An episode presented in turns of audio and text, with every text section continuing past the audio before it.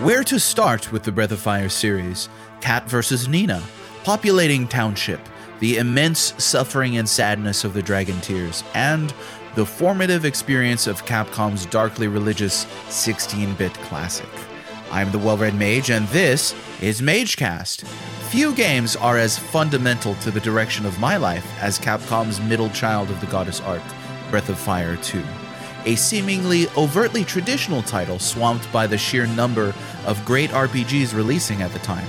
While it features no active time battle and it does not come from a long lineage established well before it, having only one predecessor, its personal influence upon me offers it a seat of importance in my own history, and on top of that, I believe it's truly a great game. To admit that this is a special episode in that regard is only half the picture, though. I'm joined this time by Patrick Kulikowski, a musician and fan for whom Breath of Fire has meant just as much as to me. Patrick has been involved with the Breath of Fire community for an age, helping to bring its soundtracks to modern platforms and even eventually coming to work for Capcom as submissions manager himself. There, he's accepted the unofficial honorary of unofficial Breath of Fire brand manager. While we can't wring all the Capcom secrets out of Patrick, you'll find that he has a unique affection for this series that reveals itself through his knowledge, his thematic grasp, and his profound dedication to it. If fate led him from a fan of Capcom to working for Capcom, then he is indeed the destined child for this episode. MageCast is the podcast for the lonely, for those who miss the simple pleasure of a shared dialogue. MageCast is the podcast for conversationalists in a world where we've already stopped listening to each other. Do check out thepixels.com, that's the-pixels.com, or find me on Twitter and Twitch at the Well-Read Mage. I've embarked on a tremendous quest to play through every Super Nintendo RPG, and I'm inviting you along for the ride. I stream Super Nintendo RPGs every weekday at 1 p.m. Central on Twitch. Be there. Links in the description. Now, let's start the show. Hello, my friends. Welcome back out of the mists of history. This is MageCast, and uh, my name is Moses, aka the Well Read Mage, the host of this show. Uh, it's a delight to be back with you again uh, to talk today about uh, maybe one of the most formative video games of all time in my life, uh, but doubly excited to have with me uh, Patrick Kulikowski. Did I nail your last name? You, you nailed it first time. Oh, Th- thank you. Yes, I was practicing and I forgot to like to ask you. I was like, "How do you say it?" Yeah, I was thinking that too. It's like, "Oh man, is he going to ask me how to pronounce my last name?" no, but you nailed it. Thanks. Awesome, awesome. It's tradition on this show to have really awkward introductions, so Perfect. that's yeah. We're we're doing a ten out of ten right now. Love But it. Patrick. Uh, I appreciate you being here. Um, you you work for Capcom. You're a drummer. Um, you've done really cool stuff like getting the Breath of Fire soundtracks on Steam. Uh, checking you out from a distance, I was like, I'd love to talk with this guy. and initially, we were going to do uh, Breath of Fire Five, for which you have significant affection, oh yeah. and that'll probably come up uh, down the road. But um, that's just a, a primer on what you're all about. So maybe tell us a bit more about yourself, if you would. Jeez. Uh, well, I grew up on the East Coast in New Jersey, um, and I, for the longest time, I, I had always wanted to join the game industry. Um, I started with like an like a independent volunteer uh, gaming blog with my my friends, and that led me into like covering shows like New York Comic Con, and then uh, I met folks at Capcom USA there and made good friends with them and uh, applied once uh, for a customer service position. Didn't get it that time, but Mhm. uh, I applied again when it opened up again a year later, and that's how I landed at Capcom USA. And I moved uh, from the East Coast all the way to the Bay Area uh, just just to work there, and been there ever since. Um, I uh, work as a submissions manager at Capcom USA, uh, doing lots of like ESRB rating related things and so on and so forth. But um, f- for the purposes of this show, I am here as just a ginormous Breath of Fire fanboy of, of the entire spanning the entire series. And while I am an employee of Capcom USA, I do want to clarify that I'm here as a just as a passionate fan to talk about the series because it's so near and dear to me. So of course, my thoughts don't represent my employers, and I can't really comment on like rumors or speculation related to Capcom, those sort of things. But uh, happy to talk everybody's ear off about Breath of Fire because, gee, I've, I've been a fan for since since childhood, since early childhood. So, yeah, epic. No, that's great. Uh, yeah, and just to to underline that, uh, I've received questions. I don't know if you have, but folks have messaged me saying, you know, like, "Hey, ask this guy about this. Ask this guy about this." And I was like, I don't know that we can really, yeah, kind of pull things out. Uh, this is not this kind of show, too. Like, I don't run like a schlocky you know, daytime TV show where like, did you hear Patrick spill the beans? I'm like, right yeah and i you know i don't want to let anyone down or anything like that but there there are you know ndas and and of and course things right. when you're in the industry you have to be really careful about things you say that can be like misinterpreted and that sort of thing so yeah just being careful here that's all definitely you got a job to protect I don't want to get sued by Capcom, so uh, we're good no, no, there. No. That's that's where that's where we're at for this episode. Um, but having you on as a fan, you've uh, you've got in your your profile. This absolutely caught my eye. Oh. you've got in your profile uh, unofficial brand manager of the of the Breath of Fire series. Oh yeah, yeah, yeah. It's it's kind of funny because when uh, sometimes I bring that up, and and one of my coworkers would be like, "No, no, you're you're the official one," like you know, jokingly, of course. But it's like, right. But yeah, I, I I champion that series any anytime I get, whether it's at work or outside of work especially outside of work. I think I, uh, people know me as Breath of Fire Pat or or whatever, or roll their eyes every time I have to bring up Breath of Fire for some reason because here he goes again, you know. But it's it's all fun, right? Like you know, Breath of Fire doesn't define me or anything, but it's just one right. of the most passionate like series uh, for me of all time. So yeah, and that's good to have. I mean, yeah, I talk about Chrono Trigger to death. Oh, you know? and I mean, yeah, if if it wasn't Breath of Fire, I'd I'd be like the the most diehard Earthbound or, or Chrono Trigger fan. So so there right, there you go, yeah. there you go. But then yeah, when people got a Chrono Trigger question or Breath of Fire question, they know who to hunt down. Right, exactly. Yeah. Um, so tell me a bit more about uh, about kind of your music involvement. So you're you're a drummer and you've brought Capcom soundtracks to Steam?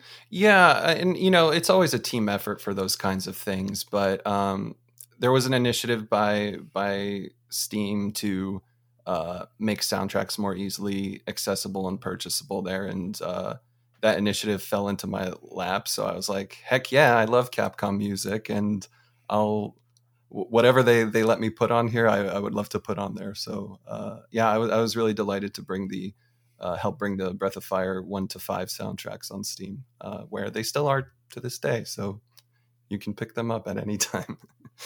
awesome. Yeah.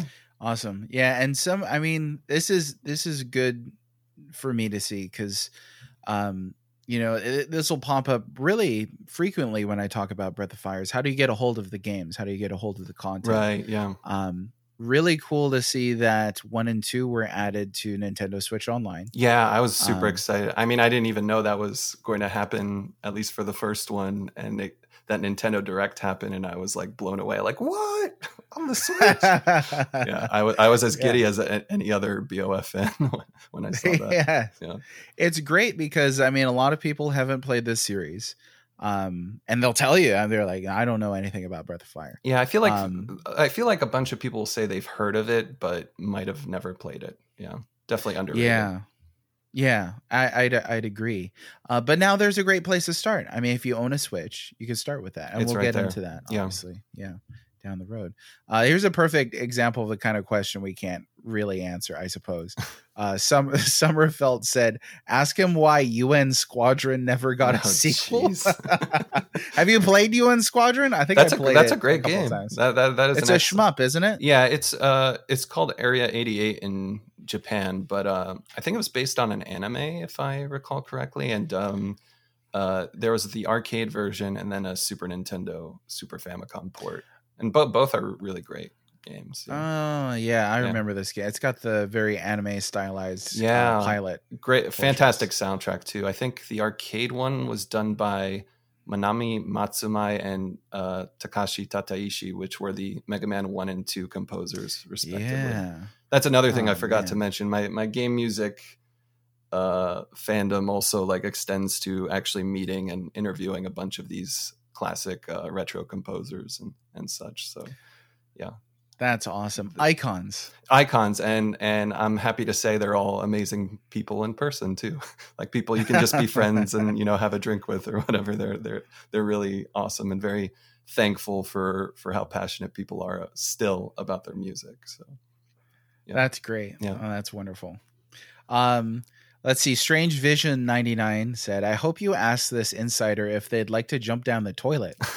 Uh, more than anything about this great game, I remember that line like the game needed to ask. I mean, would would I jump in the toilet? Yes, especially if it means to save Prince Jean's royal ring or to escape an evil cultist town. So, so of course I'm going to jump down the toilet. also, I, I can't finish the game if I don't jump down the toilet. So, right.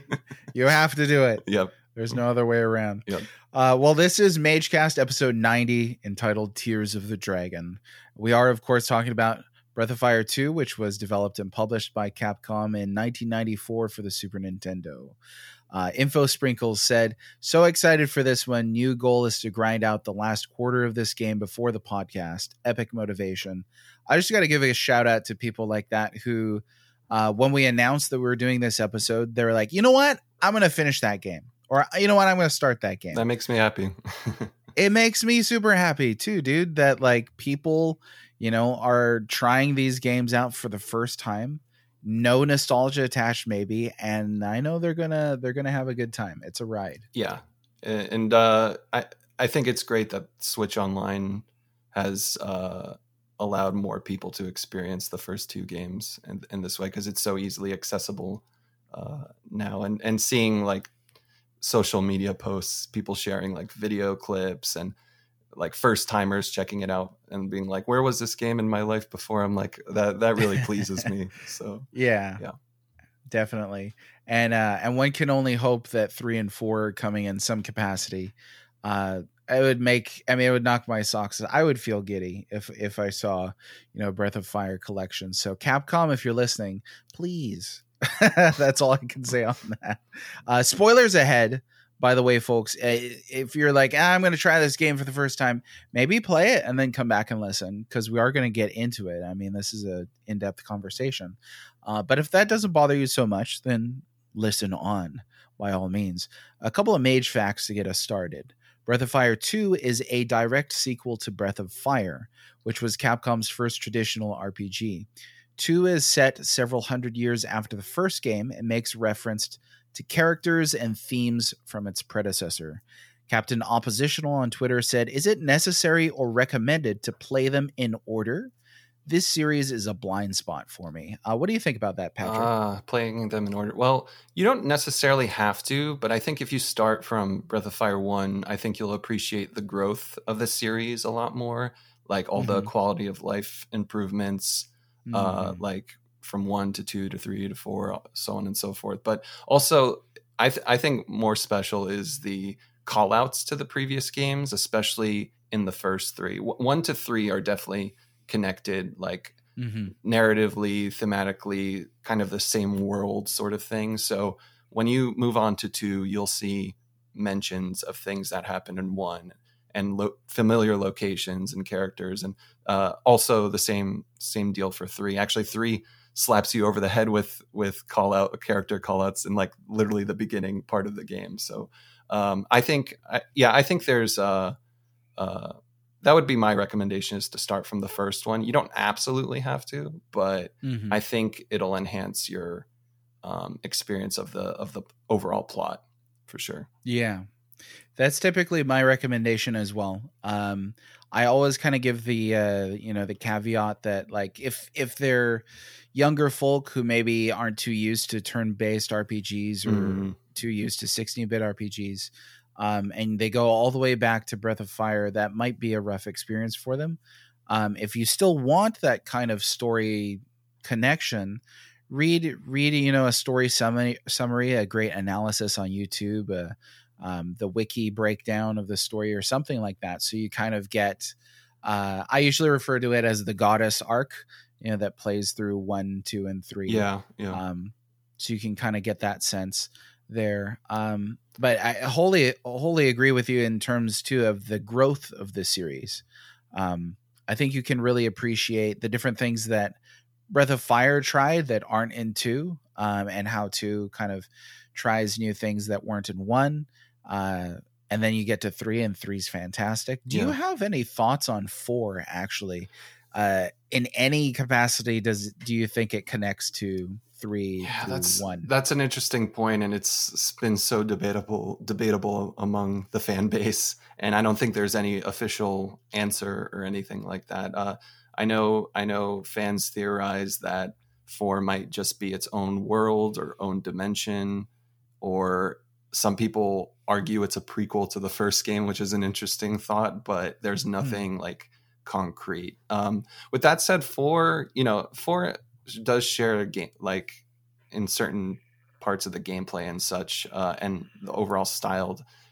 Three is probably its most common um, relative in comparison to the whole series, but uh, enhances a lot of the the combat and a lot of the systems uh, carried over from three. So yeah, four is in an interesting spot, but um, uh, honestly, you you probably could start out with four and just get a really damn good uh, Breath of Fire experience just from that one. But yeah, I, I will say, you know, Breath. I started with Breath of Fire one, of course, as a kid, and um, that was my first RPG. Like Breath of Fire, oh, literally Oh, wow, yeah. introduced me to RPGs. I didn't even understand what turn-based combat was. I was so young and I was like, "You mean this isn't like Zelda where you press B to swing your sword?" Like I was so confused when I got into my first random encounter and like it was like one of the first games I actually had to read the manual for. Rather, my brother and my cousin at the time read the manual to me because I was so young, and that's how we we we learned to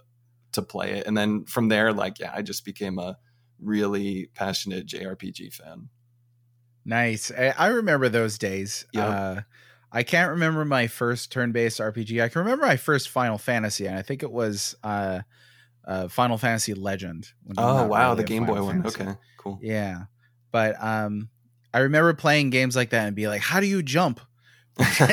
right. Which button is to swing my sword?" It's like that's not the kind of game it is. But Yeah. you kind of fall in love with with the genre over time for sure. Absolutely, yeah. The sense of exploration. I mean, Mhm. I, I I just love world maps, and I have games like Breath of Fire and Final Fantasy to thank for that. So, yeah. Absolutely.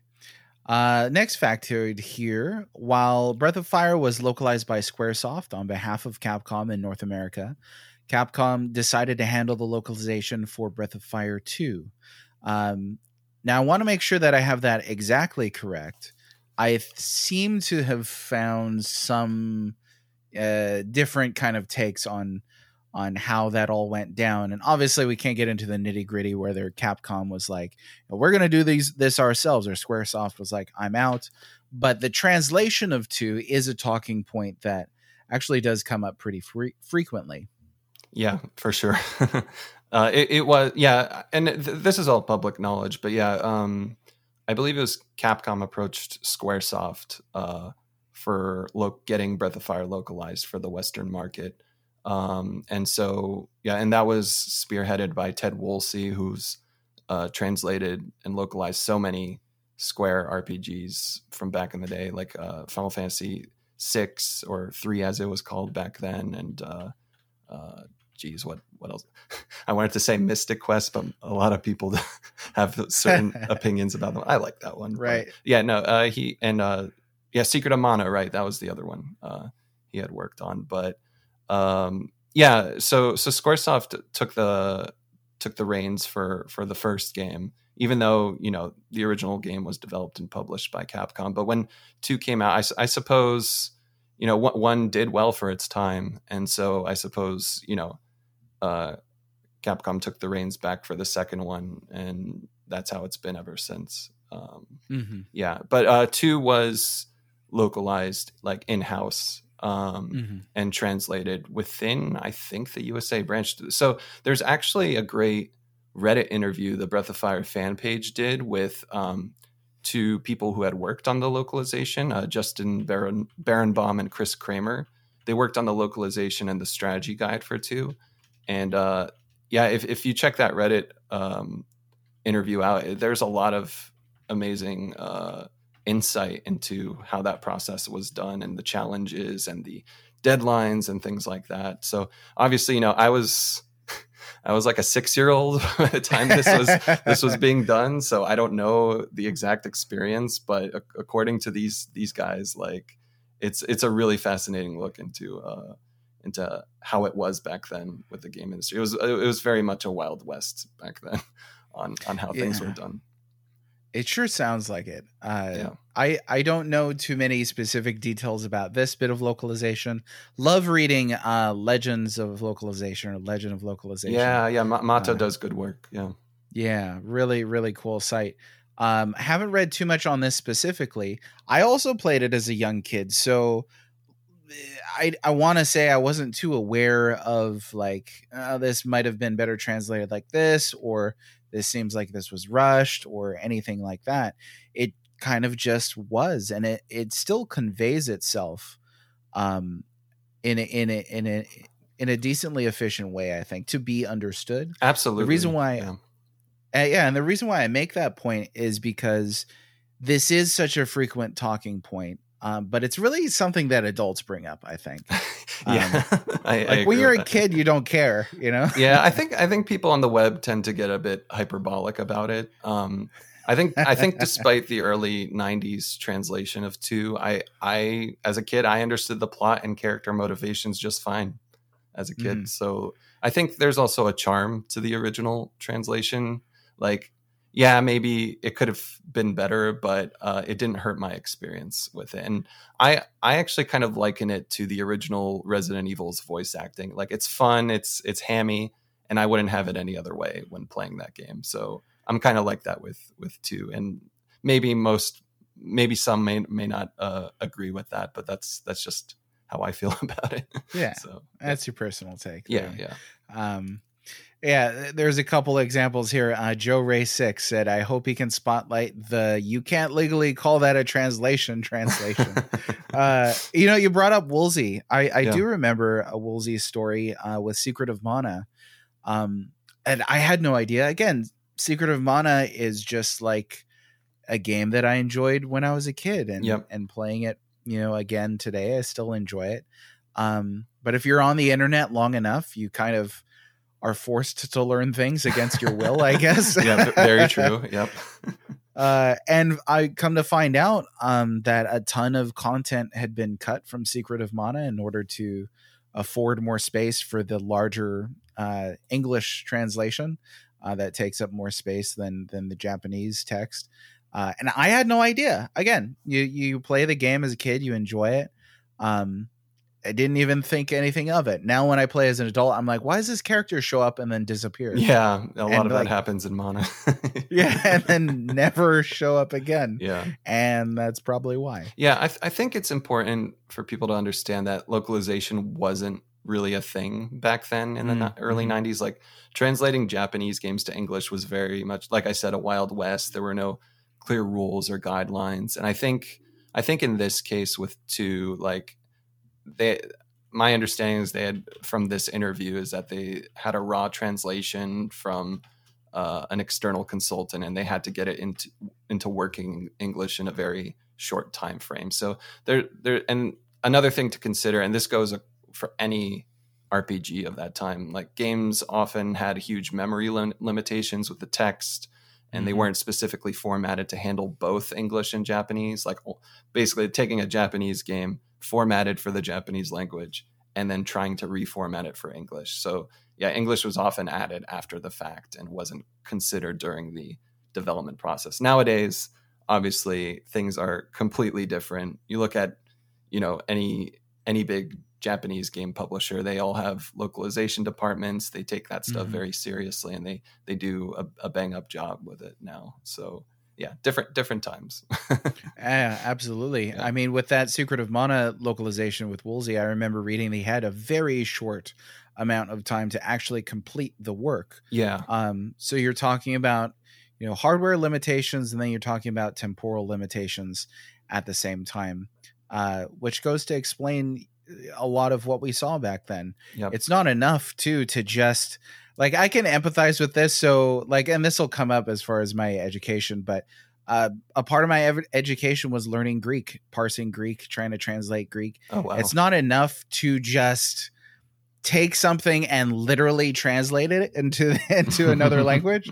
Sometimes the sentence structure is entirely different. Sometimes Yep. there's idioms and cultural phrases and slangs that don't literally just translate into another language.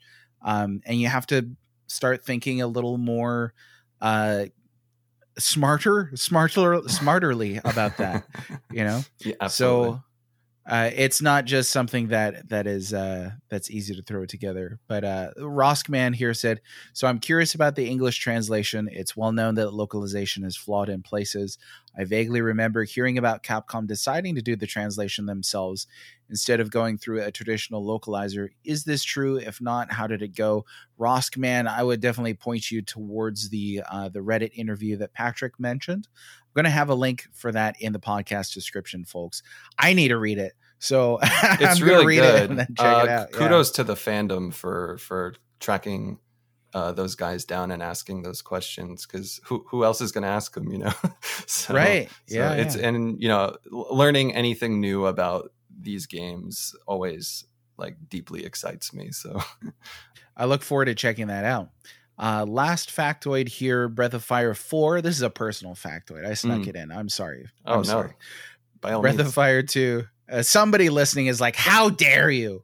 Uh, but Breath of Fire 2 impacted my life with its, I always say, darkly religious uh, themes. It's kind of shocked me, uh, even horrified me into an education in religious studies. oh wow, Um, so that's something that I've pursued um, most of my adult life.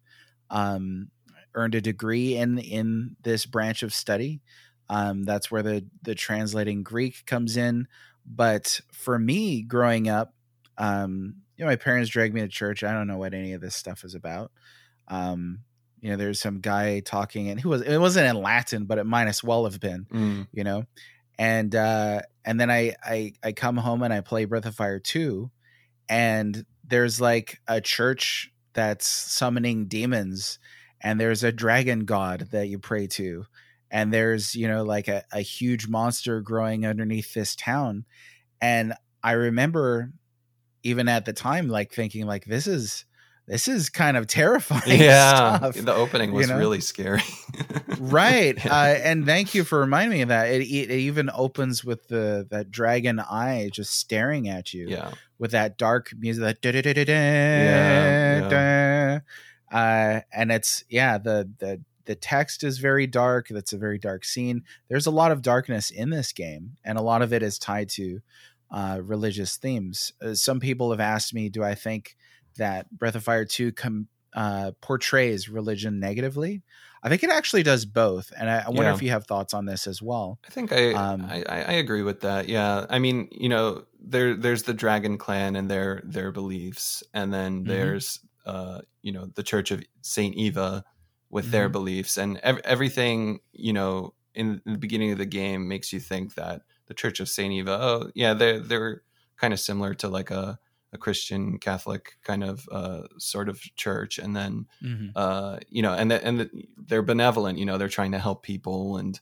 you can donate to them, and you can visit their churches and such. And then, of course, in in in kind of a, I mean, maybe it wasn't typical in JRPGs at that time, uh, but uh, yeah, it turns out that there are some not great people in in that uh, in that Church of Saint Eva, and it's it devolves into this like giant plot against the world in a sense. Yeah. So it's really it's really fascinating and um, yeah, like it, it's interesting. I, I was raised Catholic actually, and and you know playing this game, I saw the similarities to to the church and such. But you know, I think as a kid too, I just saw like this is a, a work of fiction, and I wasn't taking anything negative from it or like may, maybe maybe there is some sort of message of trying to say something about that but i don't think i think it's maybe used more for like a at least on my interpretation, like an entertainment value or like a, a shock value, that kind of thing. So, yeah, yeah, yeah, and let me agree with that too, right here. That I don't think that there's really uh, kind of like a polemic here. Yeah, I don't think that the message of Breath of Fire Two is religion is evil. Yeah, I, I don't um, get that at all. Yeah, yeah, and I think that it portrays, and definitely a very Japanese, a very uh, JRPG concept to portray westernized organized religion because of Japan's history with it um, in this kind of vein.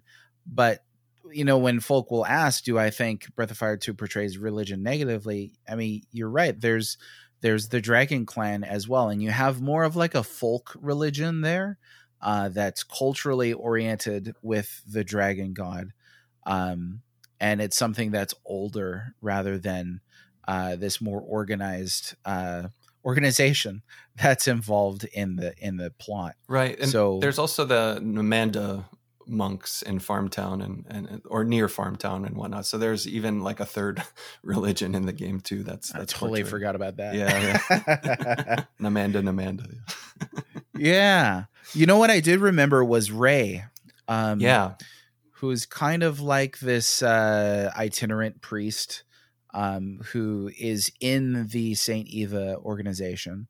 Uh, you come to find out he's a member of the Dragon Clan, isn't that right? That's right. Uh, it turns out towards the end um, that he he was actually originating from the Dragon Clan, the same one that Ryu uh, uh, originates from, which is a, a, a, really neat twist. And unfortunately, mm-hmm. like you find this all out right as like you kill him. Spoilers, right? but like it's like, and you know that there, there's so much, especially the last quarter of the game. There's so much like death and sacrifice, and it's it was very uh it's a very emotionally tolling uh part of the game. Uh, yeah. You know, imagine that as experiencing that as a kid too. It's just uh, uh shocking and eye opening.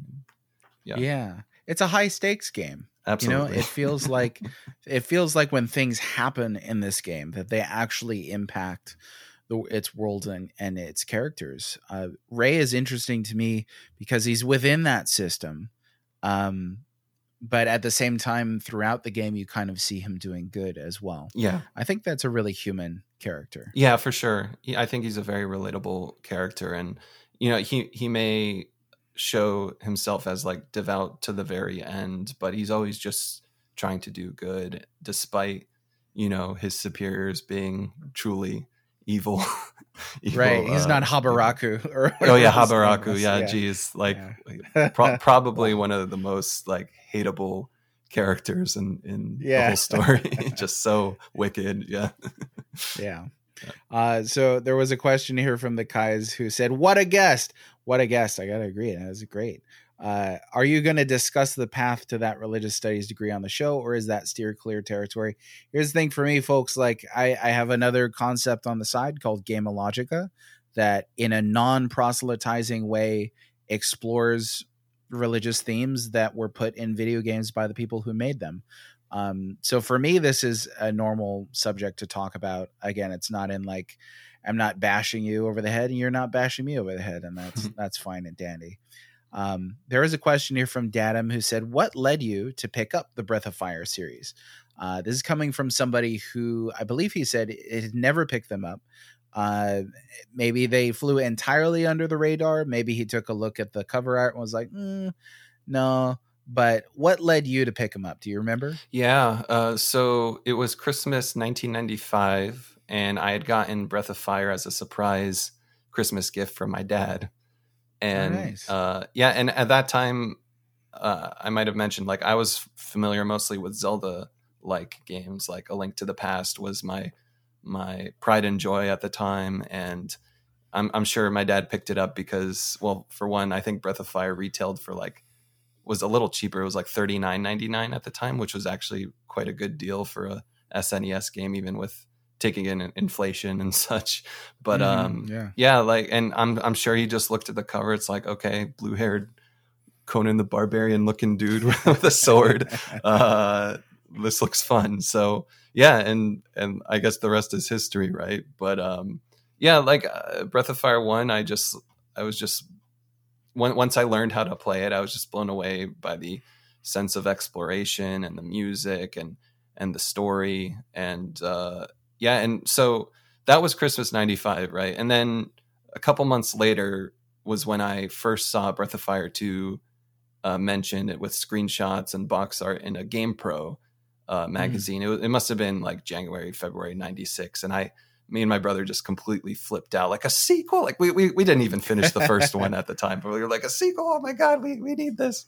Um, and you know I, I i asked and asked and i ended up getting breath of fire 2 for my seventh birthday. And you know it wasn't a surprise to me at the birthday party because i i went to toys r us with my dad and we picked out those white and yellow slips that they had back in the day at Toys R Us, and we we got a copy. And I think that Breath of Fire Two was pretty expensive for its time, if I recall. It must have been like sixty, which in the '90s that was that was a lot. Like sixty is normal for a, for a full price game these days, but um, sixty for a SNES cartridge game was a lot back then.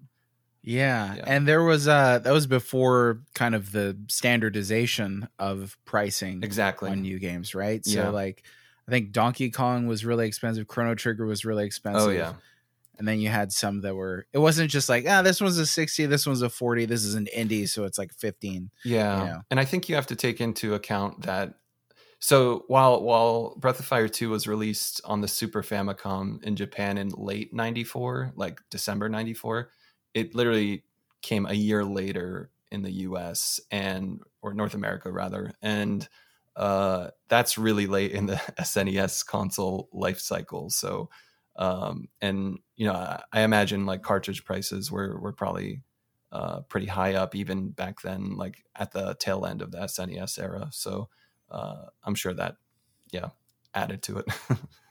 yeah, absolutely. I mean, all kinds of factors on that for sure. Yeah. Um, well, you really got you really got some good some good gifts. Uh, oh boy, yeah. Uh, I think uh, a year or two later, I yeah, like a year later for my birthday, I got Earthbound, and you know that's another oh. whole nother story, you know.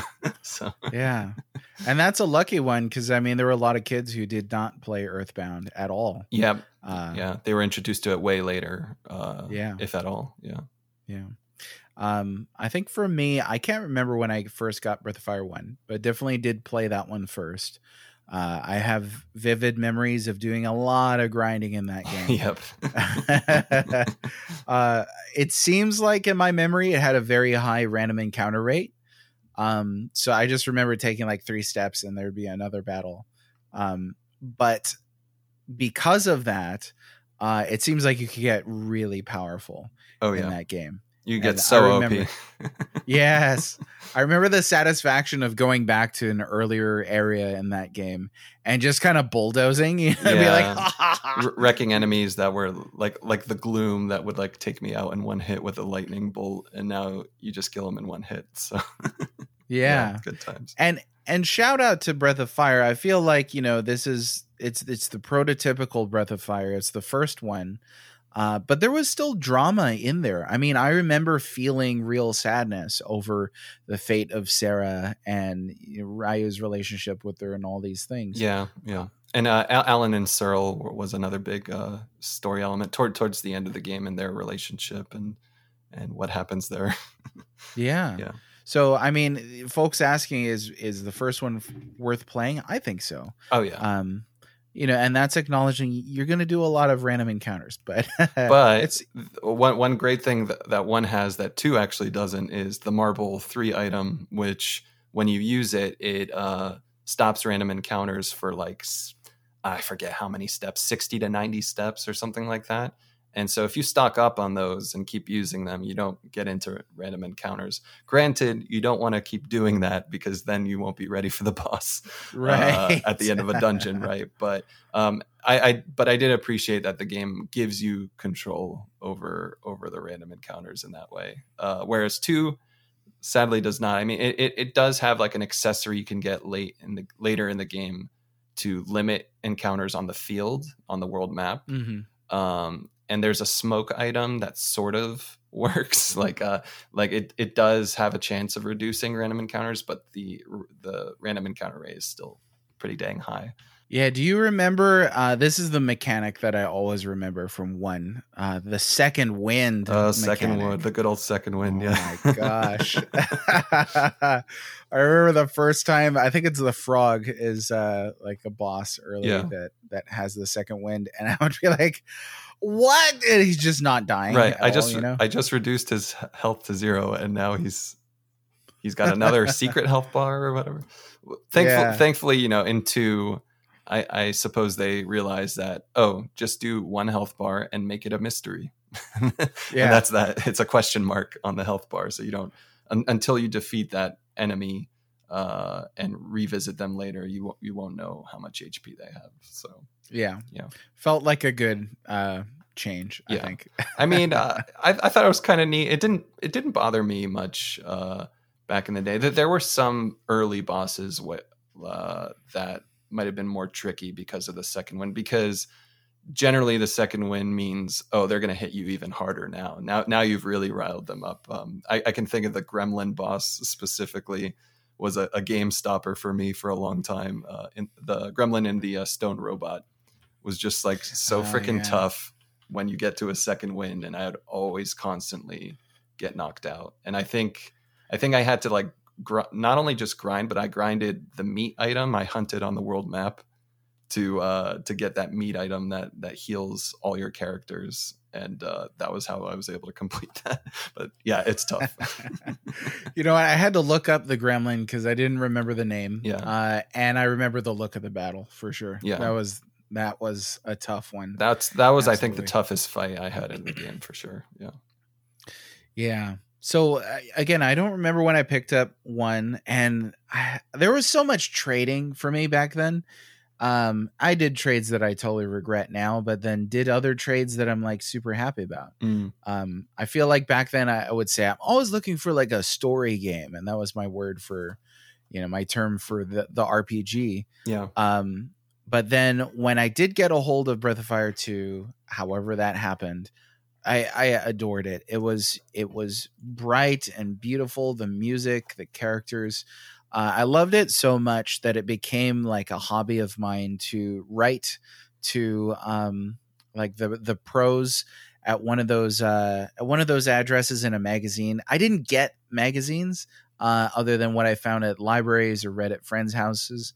But um, I think it was Nintendo Power Mm. Okay. um, cool. that, that you could that you could write in. Like maybe you remember this. You Yeah. could write letters in for like a tips M- and m- stuff. most of the game ma- magazines did that. Game Pro did. okay. Nintendo Power did. Absolutely. Yeah. Okay. It, it was one of those, but I remember writing in just, you know, my friends and I would put together like a list of questions and then we'd we'd mail it in and we'd always draw pictures of the characters thinking, you know, these these adults would love to get pictures of like, you know, crayon like, drawings from from 6-year-olds and things like that and uh I remember I wrote out to them once and I had used tracing paper to trace an image out of the uh, out of the Breath of Fire 2 strategy guide that I read like the Bible, like carried Oh. it around everywhere. Wow. Nice. Uh, Um, it to like to like it, until it turned into dust. Like, uh, spent a lot of time in hospitals when I was a kid for Mm. various reasons. Uh, and that book was always with me until it just completely fell apart Oh man. um so i actually bought a, a new copy recently i found one on ebay that was not like five thousand dollars yeah, it's uh, surprisingly expensive that guide now. I'm I'm glad I got did. it when I did. yeah it went the heck up so and like having that now again looking at the art and just being like this is pure nostalgia yeah. anyway um i traced uh Jean out of out of the book and I, I was so proud of it did a little bit of light coloring on it sent it away and the guy writes back and he's like by the way uh, we here at the office we really appreciate all of these drawings uh, we we put them up on our walls and like you know they're here reminding us how much people love this game and he actually took like a picture of my drawing on their office wall and like i was like someday i want to work in video games that was like That's that was my though. moment for me. That's Yeah. so cool though. Yeah. Jeez. I, it felt so encouraging. yeah. you know. The only letter I wrote I- I'm pretty sure I wrote to Capcom as a kid, and I just asked them for free games. So I was a kid, you know. I had no money. yeah. No, yeah, that's that's how I go. If I just write to them, they'll just send me free stuff. exactly. That's funny. that was funny. I so yeah, again, they're really informative game for me. Um or formative, not informative. Um I do remember one of the last times I wrote out to them. Uh I wrote some brutal stuff like what is every character's stats when they hit uh the maximum level Oh, and what is boy. the maximum level? Like was my question, or and like what's the strongest weapon for every character? And I didn't get a response for like nine months, wow. and then I forgot about it, and a letter comes in the mail, and I open it up, and they're like, "Here's all the stats at level ninety nine or whatever." Holy crap. and here's like like some some poor guy actually like kudos to, to to them for following through. That's that's that's really great. I know. It totally could have been like, "Uh, I'm not going to answer this letter. But yeah, some poor guy had to grind on Giant Island Oh no. uh, for for every single character oh dear. and and find out every single stat. And uh, that whoever that was is my hero. I mean, Yeah. that's dedication. Yeah, massive kudos. That's that's awesome. I was just gonna say, like, yeah, I, I still remember the day, like, opening my sealed copy. I have a photo of me holding the sealed Breath of Fire two box at my birthday Oh. party, and like, one of my friends is off to the side, like, just staring at it in like amazement or whatever, like. and um and I remember popping it in and like going through the creepy eye opening scene, and then like everything is in black and white in in the beginning, and oh yeah. I loved so it, it you start as the, the child Ryu. He's he's young, and his father Ganer is asking him to look for Yua because she ran away, uh, his sister. So so you go looking for her, and I'll never forget the the music. It's called Memories. Uh, when you're searching for her in the in the backwoods, um, it's just like this very like lullaby esque. Uh, like listening to it is just immediately like fills me with nostalgia but it's just a very like sweet song. And then yeah like man th- things get, get dialed to 11 pretty pretty quickly. Like you uh, you and Ganer rescue Yua from from a, a monster and then you find the dragon in the back and they start talking about their their backstory of how their mother was was killed and and the father Ganer couldn't save her in time. And and uh all of this like amounts to Ganer and Yua go back to town, and then you follow after them. And one, they're missing, and two, none of the townsfolk remember who you are. And I'll never Yeah. forget how scary that was. Um, Yeah. it- and I, I think of all the intros of the Breath of Fire games, I think two had the most uh, like engaging one, or like like things just like really hit you very very quickly. That this isn't going to be your usual opening JRPG story or whatever. Yeah. Um, I mean, it's one thing to have a, a sword calling to somebody in a forest or, you know, like the empire comes in and and wipes out your village. It's another thing to like wake up one day and nobody knows who you are. Yeah, Um, I remember finding that really frightening as well. Um, I want to say I even had nightmares about that. man. I mean, though- and right. that was a nightmare for Ryu, right? Because he he and he and uh, Bow like uh, escape the village and go into this creepy dark cave, follow this demonic tail. Like that's a great idea. Yeah, follow the evil creepy Right. demonic tail, and then you you know you come face to face with Barubary, who's like this manifestation of Ryu's like uh, nightmares and such, and he obliterates you. It's what I think that was my first experience of one of those you know scripted JRPG battles that you just simply can't win. He's gonna wipe you out in one hit. Um, yeah. and uh, and like just him screaming these things like you are the a chosen one, you're the destined child. You think you think you can defeat us. It, it was just so intimidating, and and to to witness that amazing opening text crawl um, that shows uh, the dragon, uh, the the underground dragon. Uh, I think it's called Dologni in in the Mhm. game. Technically, Dragnir, but like the text scrolling with this really poetic like intro, which mind you is actually in perfect English and is that that text was actually as is in the Japanese version. They used a scrolling Japanese subtitle on the bottom of the screen. Wow. So it it was English from the get go, even in the Japanese version, which I thought was really fascinating. And uh, just this ominous music describing what Ryu just experienced and and his nightmares, and then that music trail, this ominous music trails off, and then it leads into like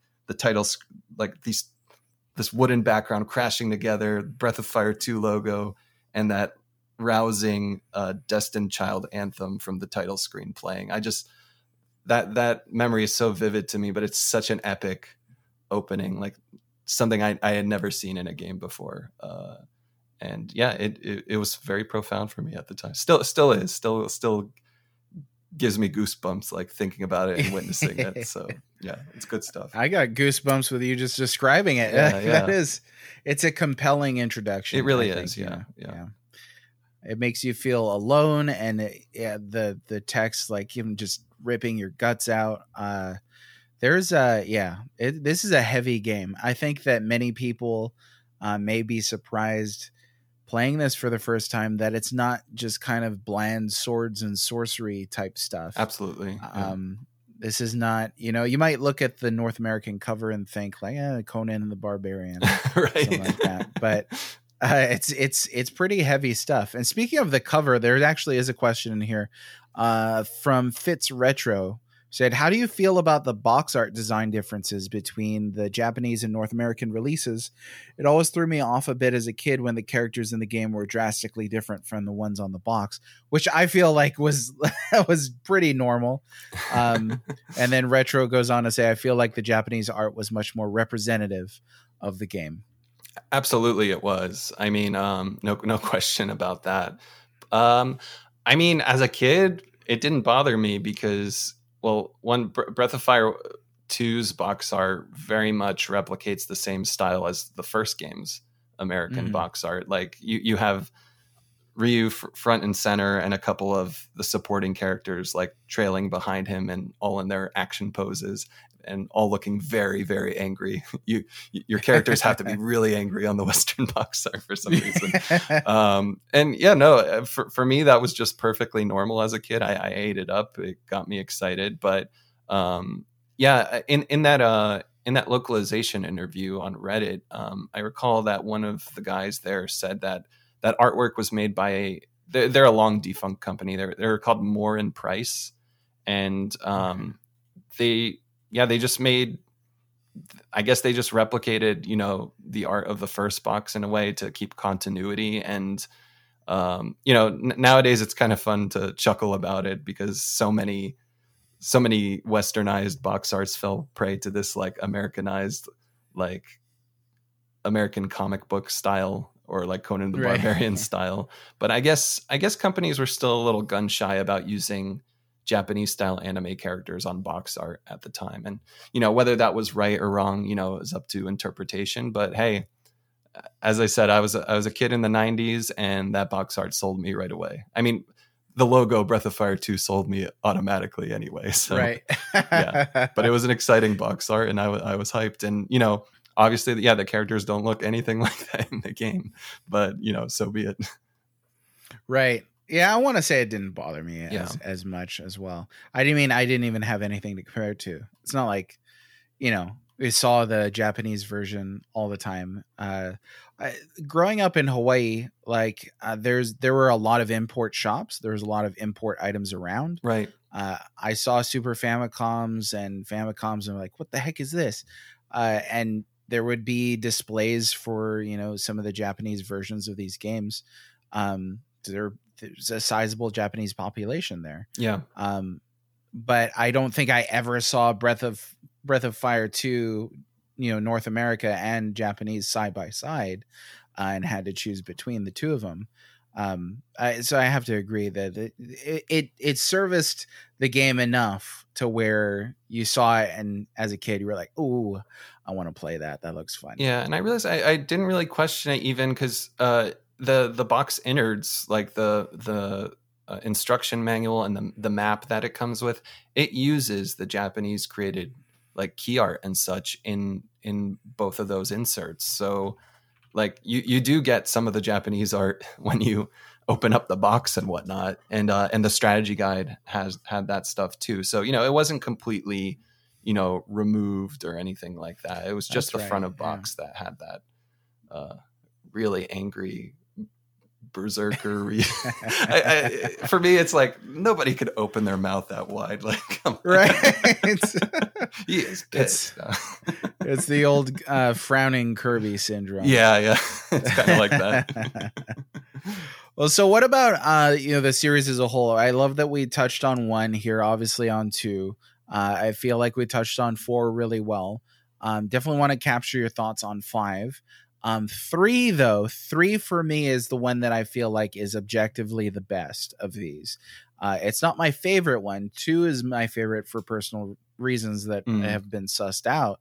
But I feel like three, just as a standalone RPG, is so so good. Yeah, it's arguably the the fan favorite. Um, I think it was by far the most popular one uh, of the entire series. So, yeah, Th- three is definitely like the like you ask a Final Fantasy fan their favorite, and they'll say seven. Mhm. It's going to be three for Breath of Fire's case for most people. I think. Yeah. yeah, and probably the the Breath of Fire that most people have played, I guess too. I think so. Yeah, I I think most people have memories of playing three if if they played any of them at all. Yeah. Were you a huge so going from uh you know two 16-bit RPGs then to the PlayStation?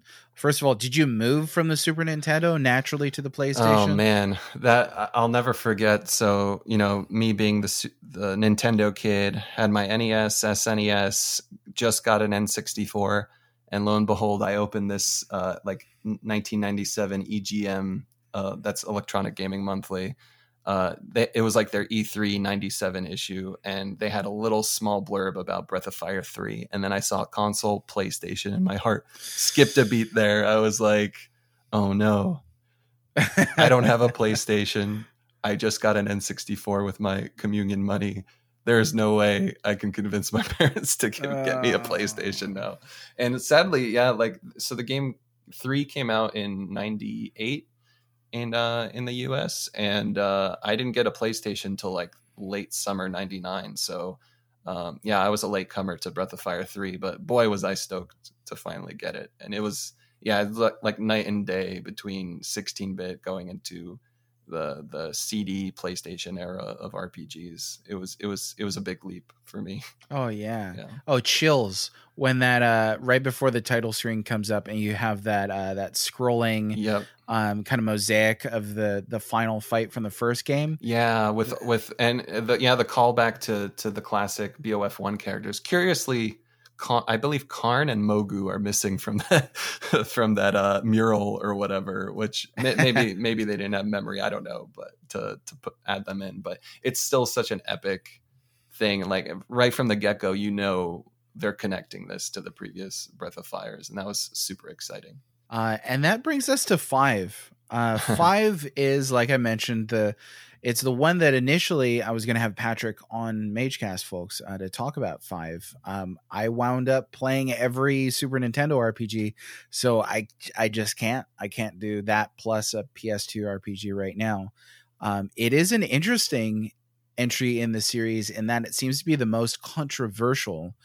Um, but you and I first met in that uh oh i'd shared a picture of the four breath of fire games uh and you commented you were like where's five right yeah. and i was like gosh I i, always forgot to that. take it I'm- off the shelf I'm always that guy who's like, okay You're, i mean i didn't take offense or anything i was I like know. who's this schmuck I mean, I, I- me about yeah, I'm, I'm, I'm, I'm always like, I'm, I'm always that schmuck who's just like, okay, you got a picture of one to four, cool. So your collection's incomplete. Where's five? right i think i responded in kind i was like where's six or something like that Ooh, touche. Okay. yeah touche it's uh it's on my japanese mobile that uh have you played six at all before we get into five I, I actually have, but you know, I don't know Japanese, so I can't really Yeah. have a good opinion about it because I didn't, I couldn't read it or anything. Um, I think I you actually- played it at least. Yeah, I, pl- I played it, and I, I even played the beta uh, when they were doing a beta for it. But that's yeah, that that's kind of it, right? Yeah. can't understand it. So what what can I really say? Yeah. Yeah. And it's closed now, so even if you could understand it, right, um, that's correct. you ain't, you ain't playing it. So, um, well, yeah, with five, then I just in brief. I mean, like, why do you like five? Like, what what is five for you? Well, it's funny because when I first got it, and man, I, I got so many Breath of Fire games as gifts. Um, I, I I received Dragon Quarter as a birthday gift in 2003, and I was stoked because like, ooh, first 3D Breath of Fire game, and then I first time I played it, I was a little confused and I was a little shocked by how different it was from the first four games, and uh, admittedly. I was actually turned off from it for a while. Like I, I couldn't get into it that much, and I, I put it off. Um, but like two two to three years later, like a buddy of mine encouraged me to like try it again. Like let's let's play together. We'll like trade off on the controller and whatnot.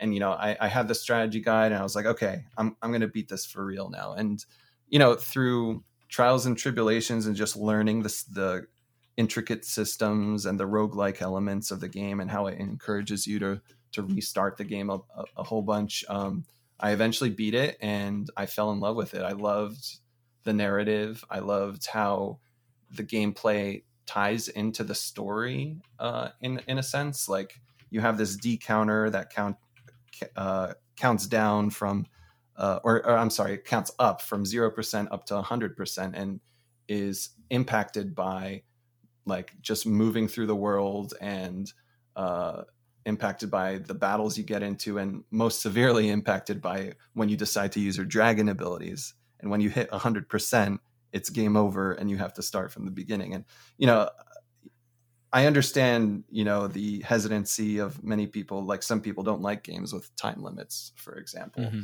So it's a very, yeah, maybe your mileage may vary, but I, I always encourage people who couldn't give it a chance the first time, give it another shot, especially now in this day and age where roguelike is like so in. Like every indie game has roguelike elements and people love restarting in in games like Hades like over and over and carrying over, you know, your you, the progress of your characters and such and and um, yeah, I think I think it was really ahead of its time and you know, uh, you know, very very different setting. It's like the, more of like a sci-fi underground dungeon crawler esque RPG. So um, yeah, it's it's weird, right? It's it's kind of one of those situations, I guess, where like they could have made it traditional, like four and everything before it, but they they literally just said, and this is in an interview. They they said,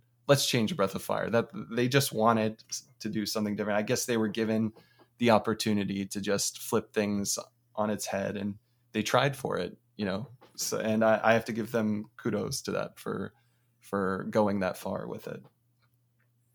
Yeah, absolutely, and I think that um, that staying true to your own creative vision, yeah, uh, and not being locked down to somebody else's, you know, that they made or you know whoever made the games before, for sure. But if you have uh, if you have that urge to do something different, then then do it. Yeah, uh, I feel like as time goes on, I always say for my website, we do video game critiques. Criticism takes time, in that uh, you know years sometimes have to pass before the pendulum swings or it balances out.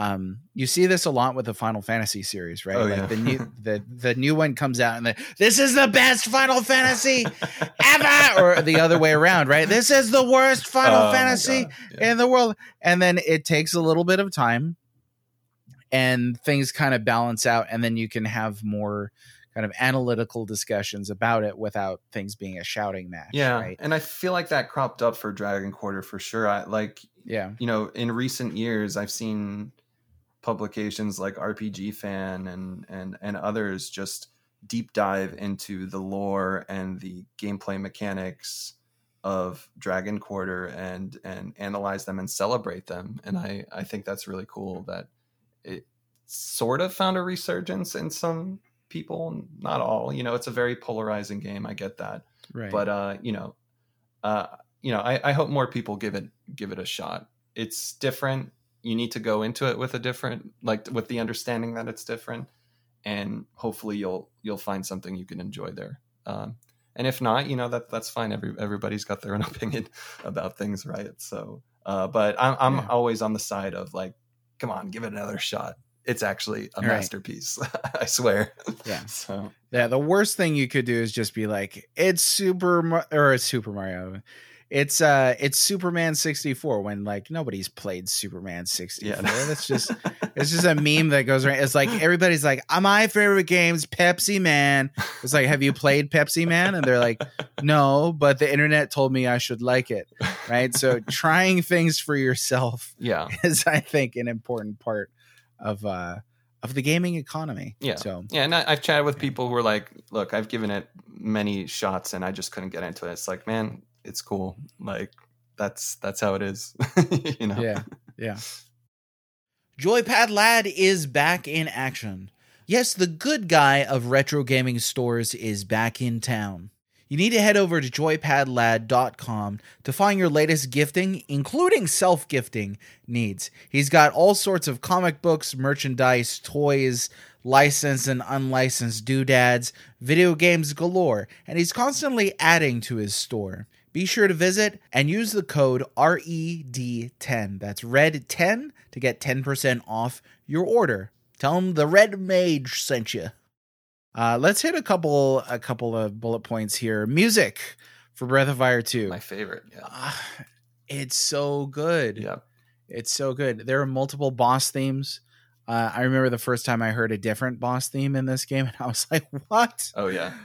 No, I was just gonna say it's just a very lovely, adventurous soundtrack. It's you know it kind of carries over the orchestral uh, uh, style of the first game, but there, there's like a touch of whimsy in it that is also contrasted by some very very ominous and dark tracks. And like we we brought those up, right? There's the voice calling in the darkness, which is that eye opening scene, like da da da, da, and then and then you, you also have like these church organ, like these sinister church organ sounds that you hear towards the end of the game when the plot of Saint Eva is being uncovered and such. And I, it, it's just so fascinating to me how that game can go from like happy adventurous to to everyone's gonna die or something. Right? you know?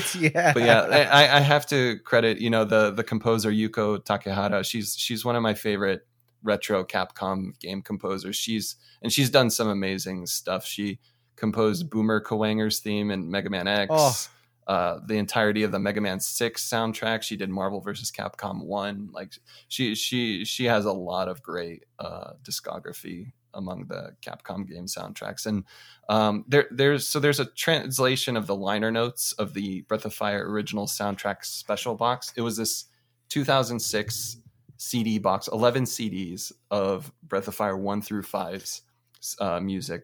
I have it. It's like I think only like 1 to 2000 were made in the entire world. wow. So I'm glad I have that. But uh, you know, the liner notes are in Japanese, but there's online. There's a translation about uh, for uh, Takehara's uh, involvement, and she talks about how much of a struggle it was to make the music for Breath of Fire 2. Um, and she she had mentioned that the easiest tracks to make for her that came like naturally to her were the whale theme, uh, White Wings, Hmm. which is the Great Bird theme, and the uh, closing credits music, the Thank You Everyone, it's called.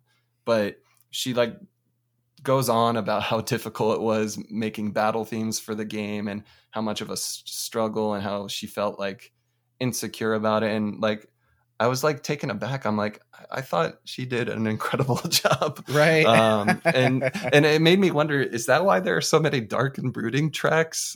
because Hmm. because she was in a dark place, maybe when when making the music. But and yet there's so much whimsical stuff. You you think about all the world map themes and how you know, especially the first one, where we're Rangers, it's called. It's just so Mhm. peppy and like we're going on an adventure. Let's go. um, Yeah. So yeah, I, I love it. And then the battle themes, like you know, she mentions how hard it was to make them, and I freaking love them. And too, they're they're rocking. They they sound like They're they belong good. in a Mega Man X game. Uh, yes. uh, like just just you know soloing guitars and like like you- you've got like two or three layers of like electric guitar in them and, and wailing and it, it, it sounds so cool and it's so energetic um, it's it's good stuff it's a perfect fusion. I love that you brought up Mega Man X. I didn't know that same composer for Boomer Kuwanger, one of my favorite tracks on Mega Man X. Uh, there's a there's a question here from Terrence Harkin. How about those battle themes? Right. All of them, especially the boss theme, final boss theme. Uh, before our conversation, uh, I listened through the whole Breath of Fire 2 soundtrack this morning Awesome. again. it's like, I was actually listening to it too. I, I didn't finish Oh, really? by the, the time we started, but yeah, it, just to get me in the mood. yes, yes, yes. Uh, anytime that Oh, like anytime that hits, I'm just like, Yeah. yes, And turn the that- volume up. that one's appropriately uh, titled "Let's Do It." Yes, let's do it. yeah, and that like you said the uh, here's the thing the range of this soundtrack. Um you'll listen to some rpg um soundtracks even today that that are excellently composed but l- uh, limited in their range where a lot of the tracks sound the same especially if they're atmospheric. Yeah, um this soundtrack has you know it's got those amazing battle themes. It has the adventurous world map music it has that dark and brooding music and then when you go hunting yeah. it's so happy. Yeah. yeah like or the got the uh, fishing music too was great too. I really like the fishing. oh music. yeah i love it i love it uh fishing okay we got to mention mini games here Oh, yeah, of course. uh, so again growing up in hawaii fishing's what you do in hawaii like i spent so much of my childhood fishing nice. and I loved fishing in video games. Uh, every single Breath of Fire game that I picked up, I'm like, is it gonna be fishing in this? There's gonna be and f- fishing in two right at the beginning of the game, right out of uh, of hometown, I think it was called. Yeah, Um, you could, which love that they just decided to just call this town hometown hometown. Yeah, uh, but uh, and then you could just grind like all these fish right there and sell them and start your start your economy off strong uh, in Breath of Fire 2. But man, I love the fishing. I love that you could get different rods and yeah. and there's different kinds of fish and there's a whole screen for it and treasure chests. Just gotta equip your lod and bait, as as the menu said. no, thankfully the Game Boy Advance port of of two fixed the that that um LR confusion. So it does say equip rod in the GBA version. There you go. Yeah, I I feel like I still knew what to do. Yeah, even like with the the mistranslation there. Um but i must have just assumed i guess lod is like something about fishing that i don't know yet. Sure, and and totally not a Japanese LR confusion. right right right. Had no idea. Yeah. uh and then of course you've got you've got hunting in this which i found myself spending less time doing. I just wanted to fish as much as Oh, possible I, I was the reverse actually. Uh, hunting for me was essential in the beginning because, uh, I mean, fish did sell pretty good at in the hometown item shop, but I uh, hmm I loved hunting, selling roasts. Like you, you get nine of them and you sell them, and you're you're set for the starting equipment and then some. Um, Mm. Yeah, I I always use hunting, but just just like fishing, you just really need to know when to press the buttons. Basically, uh, Yeah. hunting requires well, first you have to get lucky and ensure that the hunting bush on the world map actually appears. And when you enter it, you got to put bow in front and you got to ready your crossbow and you you have to pray that you'll actually be spawned into a hunting ground that's uh that's got a bunch of like deer and and boars to hunt and whatnot. So it, it is a gamble whereas fishing is a certain thing. You're gonna find fish no matter what. Um but yeah selling those roasts uh man so, so much grinding of those roasts to sell and and and get starting zenny in the beginning. It was good times. Yeah i feel like i always sucked at hunting Uh, like i was just you know terrible th- at it. there was a time where like th- there's a moment where yeah you lo- you lose bow for a while and Mhm. you you get Katt instead and she's all close range. She doesn't have the crossbow that bow does to make hunting much easier and that was tough. Hunt- hunting with Katt was you have to get up close and you you better hope you can like stun lock the the boar before it runs away or whatever. So it's very particular yeah. Mm-hmm.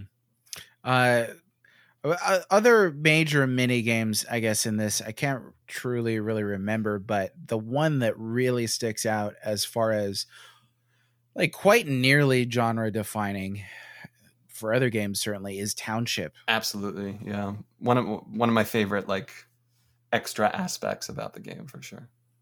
Yeah, I mean, even uh, like not just this game, but like like maybe in any game, especially from this this context of this era. I remember after experiencing Township that I was like, so can I do this like in every RPG? and turns out no, it's actually pretty pretty rare. Yeah, the only but, other game I'm aware of that did that was uh, Sui- Suikoden, which came out like a year after two. Oh, there you go. Yeah. Yeah. It's almost like the dark cloud kind of thing, but then uh, you start to get to a completely different context of history. Yeah. Uh Soul Blazer, maybe as far as like city building. Yeah, sort of. Uh, I guess in stuff. I guess in Soul Blazer, well, you, you don't necessarily pick uh, building placement in in the mm-hmm. township system, but uh, yeah, the, the main draw of Breath of Fire 2's you know custom town that you get to make is that well, first you choose the style of the houses by picking a carpenter, and then uh, uh, choosing the people who actually live in it, and just the the whole idea that there are just so many NPCs around the world that you can happen to recruit into the six houses that you uh, get access to is just so cool, and all of them coming with their own skill or or, mm. or benefits. Some some with way less benefits than others. um, man, I'm, I'm, trying to think of one of the more useless ones. I think his name is Pooh. the cat. Oh, the cat. Oh, okay. I think we're thinking of two different. Well, who's Goo? I don't no, know. Uh, Pooh rather. P O O. Yeah, I think he was. I could have sworn he was in the uh, the bathroom in the bar. Uh, what a name uh, for it. in yeah. uh, in Coursair. I, I, might be getting that mixed up, but there's one of them is just a completely useless NPC, and you, you waste a, a house slot by recruiting them. But yeah, th- there are the cats. Th- those I think are for pure entertainment value because you, you recruit one cat and then as you play just more and more cats show up uh, and it multiplies. I, I, I thought that was really funny. Um, yeah. Yeah i remember uh pooh now. I think that was like a kind of like a homeless person or something like yeah that. something like I mean, that yeah. And so i remember doing a, a playthrough. I played this game so many times. I feel like i've had everybody in township at nice. some point. Um but I remember being like, oh, I feel bad for Pooh. Like maybe he'll do something if you like. No, and he's just, hey, thanks for the house, and that's it. And that's it. Yeah. Right? Yeah. And uh, it's and, it's interesting how yeah they all offer all sorts of things. Uh, one of the kookiest ones has to be the uh, Day, Day in Windia. Who just is like, I want to sell fish. I want to sell fish or whatever. he opens up a fish shop if you recruit him. It's like, cool, man. So, so someone better give this guy a fish shop. Jeez. Right. the cat one though uh, was one that I did a, a playthrough just for the cat because if I remember right, you could only get the cat late. Mm. Uh, you had to have Katt's, your playable characters, uh, shaman form, and we'll talk about shamans oh, here in a right. little bit. That's right. Yeah. Um, in order to even talk to the cat. Um, and then you get the cat in, and it's almost like I say, it's like meow, thanks for the house. Yeah, and that's it. Yeah, like, know, well, what did I like play through the whole game for? you know. Uh, but there were some really cool uh, ones. So, uh, did you have any favorites? Favorite NPC, uh, Beretta. Of course, I think Beretta was always a must for me. She, uh, she was the, I think she's in the weapon shop in Windia, and she opens up her own weapon shop and all throughout the game as you progress she updates her her inventory to have some of the best uh, weapons you can get at that point in time even even to the end of the game uh, which i thought was pretty cool. Uh, oh heck yeah. yeah she was yeah. super helpful. Um, probably one of the best ones although the way to get him is incredibly cryptic to the point that you absolutely need guides to get him. Um, man, I'm trying to to remember his name. Yozo, I think he's called. Um, oh he's, yeah, he's in the the Wisdom Tree's uh, uh, Dream Worlds, and if you recruit him, um, I think he's in one of yeah he's in one of the Dream World towns, and when you recruit him, he opens up, uh, or he he allows you to learn like attack spells like missile, like really super heavy artillery spells and teach them to people who normally wouldn't get them or or teach them to people to get it early and the requirements are you have to like you have to have like super low ap and hp on the ca- character in order for them to get a good spell from him or something. It's it's so cryptic to, to the point that like yeah, you're gonna need a guide for this guy, but it's so it's so worth it because you you get some really excellent spells early on by by doing that. Yeah, once you get the guidebook, then you're like, okay, I'm Yeah, gonna build everything the best township ever. Yeah, Exactly. Yeah. Uh, and there, some of these characters would only move into certain houses too, so you kind of have to really pick and choose sometimes between some decently good options. Yeah. Uh, one of my personal favorites, uh, like I have to have every time, is uh, Salvador. Oh, Who- Salvador. Yeah, My first playthrough, I recruited him. Yeah, that was that was. Oh fun. yeah. I just love the I just love the visuals of like having these statues of your characters. yeah, uh, you throughout know. the town. Yeah, I thought that was really thing. clever and, and and cool looking.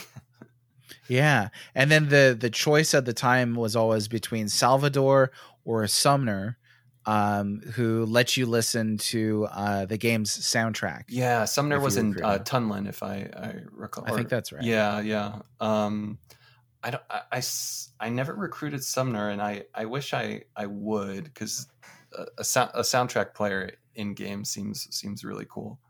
Uh, to, And what a way to include it. too. yeah, you got to recruit an NPC to. Yeah, and you only have one shot, right? Right. uh, Captain Supreme asked, which carpenter did you choose and why? Do you have a favorite carpenter? Oh, absolutely. The, the traditional cottage one all the way. Okay. And the reason for, so yeah, there there are three styles you can choose from.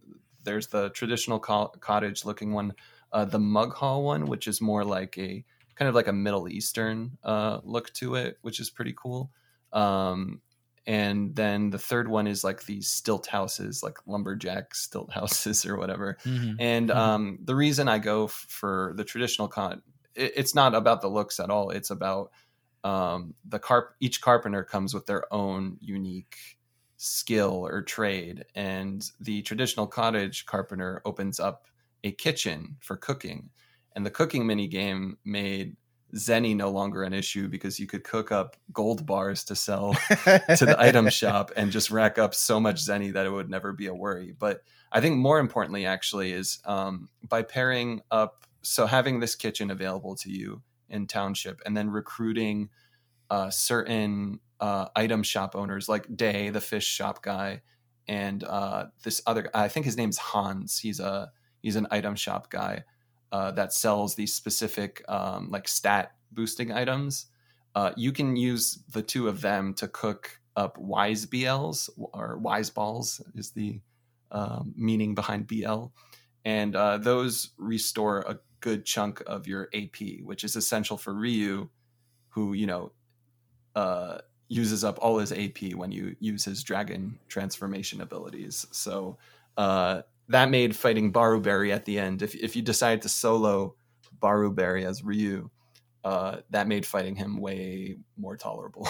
so yeah. that's that's kind of my rationale for why I always pick that one. But the other ones are fun. I, I, I recall the Mug Hall. Um, yeah, the the Mug Hall uh, carpenter opens up like a bar, and there are like old folks in there that will tell you how long you've been playing the game because there's no traditional time counter in the menu. And uh, there's uh, and what what what was oh uh, so, someone tells you how many dressers and treasure chests you've raided and uh, he'll scold you if the number is pretty high. so yeah, it, there's there's fun stuff like that. But yeah, and th- those are just fun facts. Whereas I I wanted you know I wanted the absolute like preferable uh like item and loadout situation, which is why I picked the the cottage. Anyway, what which one do you usually go with? Uh, yeah, the same. I don't think the same. I like. I don't think you could you could beat that kitchen thing. Yeah, for Um, sure. I've tried all of them on different playthroughs. Uh, the thing with the treehouse one is you have to take like the like the carts or whatever that go on on ropes. Yeah, uh, between houses. I think. yeah, which increases your time spent like navigating from house to house. Yeah. So I was just like, yeah, I don't like this one. Yeah. but And his his mini game is the carpenter's skill is just a, a game of. I, I I think he says it's kind of like Othello, but uh, but essentially you find these tolens. I don't know if that meant to be tokens or something. These uh these items throughout the world that you give to him and he places it on a board and you get the weapon or equipment that is on the board and that's the only way to get certain rare pieces of equipment is by going this route um That's something. it's something yeah yeah But- and i did do that one playthrough but definitely the, the cottage guy all the way Yeah, yeah yeah, for sure. Um, one of the other like major ah, township is just so cool. yeah man. you could just do a whole podcast on township the, the more you think about it, like township flies later on. Like, ladies and gentlemen, township is a town that you built that you can fly That's across the world map. hence the township so cool. yeah that, so that was a really cool twist for sure um Yeah. yeah but that it requires you to get the uh, best ending i believe in order to even do that so uh, Right. yeah Right. And uh, the way I found that out is I did not get the good ending, or the best ending, rather.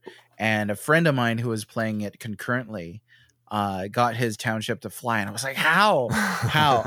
so, you know, back then you kind of traded secrets with each other. Yeah, absolutely. It was a good time to be alive. yeah Uh, but even besides all that, uh, you eventually get a shaman fusing station in your township. that's right yeah. Uh, and shamans were these characters that you would meet, uh, these slinky girls, um, who, if you had the, uh, I mean, it is pretty suggestive. Like, I don't think we've talked about that. yet.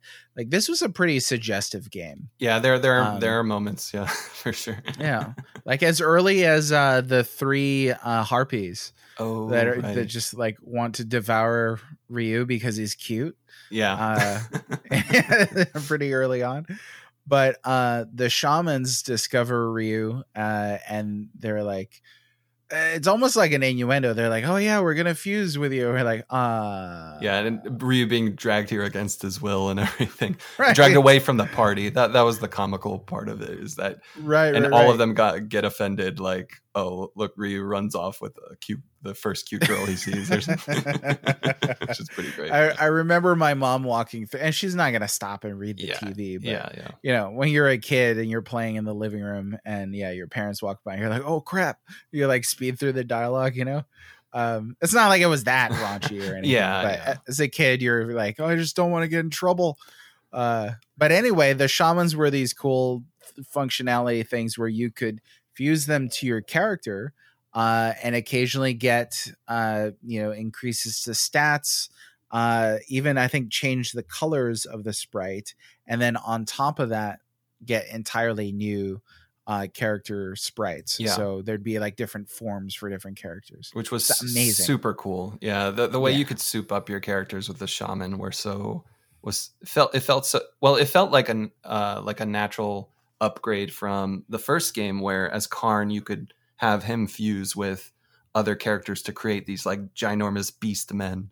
Although Mhm. naturally the most ultimate form is like this flying puka insect or whatever. Um yeah but uh yeah the shaman was was a huge upgrade over over the that fusion system in the first game. And uh just the first uh, just seeing the ways like Katt and nina and jean and rand and, and Spar and like transform into all these like uber powerful forms with unique skills on top of that was just so cool um yeah. yes and Spar's multiple forms Yeah, like three Uh, forms in, in total, which was super cool. Yeah. Yeah. One of them transforms uh him like completely into like a like this girl with a mushroom head or whatever. Mm-hmm. It was just really cool. And I'm I'm amazed that they put the extra effort into like drawing additional sprites for the characters and animations and such. Uh, yeah which must have, you know, it, you know, dealing with memory limitations at the time, that was really impressive to to pull off. So Yeah, absolutely. Yeah. I, it, it it felt so special too in an era before the internet as well. For sure. There's like you kind of discover this sort of thing Yeah. for yourself. Or, you Whether know- you read it in a book, hear it from a friend. Yeah, or- and yeah. if you're me, you, you read it from the Game Pro guides that you know help me finish the game. Yeah. Basically, yeah, Uh, Professor Milan said, "Man, I miss being able to transform into an absolutely broken fusion monster that can basically stomp everything, including the last boss." uh, there are some great, and then the the the custom art that you get um, outside of the game for these characters and their their fusion transformations is just fantastic. Yeah, it's super cool. Uh, I I love trying new new different ones, and uh, I I recall watching a streamer who you know didn't want any advice from chat, no no guides or anything, and they kept trying to fuse Ryu with them, which doesn't work at all. Like Ryu just simply cannot fuse with the shaman, and there's a story reason for that in that the hmm. shaman Sana, the one who pulls Ryu away from everybody inadvertently unlocks his dragon abilities to be able to transform into a dragon. And I, I, actually love that scene because it causes like by unlocking his dragon powers, it causes their home and the surrounding forest to go up in flames, which is which is like hence like, hey, you you burned our house down. Now now you have to take us to your your township or whatever. Um, right, right. Yeah, right. but uh, great. but yeah, like I I, I kind of knew right away that yeah, Ryu's not gonna be able to fuse with anything. He's got his own cool badass dragon forms uh, to deal with. So yeah, the this this is all up to the rest of the team, uh, barring the secret character, to just fuse and and figure out cool forms to to utilize throughout the game. Uh, it's it's it was such a nice touch. I mean, the same things like that. Like I don't see stuff like that. You know, this is a game. Uh, sometimes people ask me like, "What is Breath of Fire like as a series?" I'm like, "Oh, it's it's a lot of it is you know traditionalism."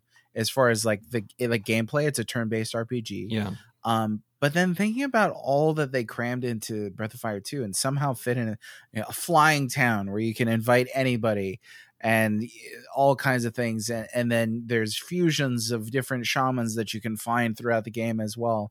There's a secret character.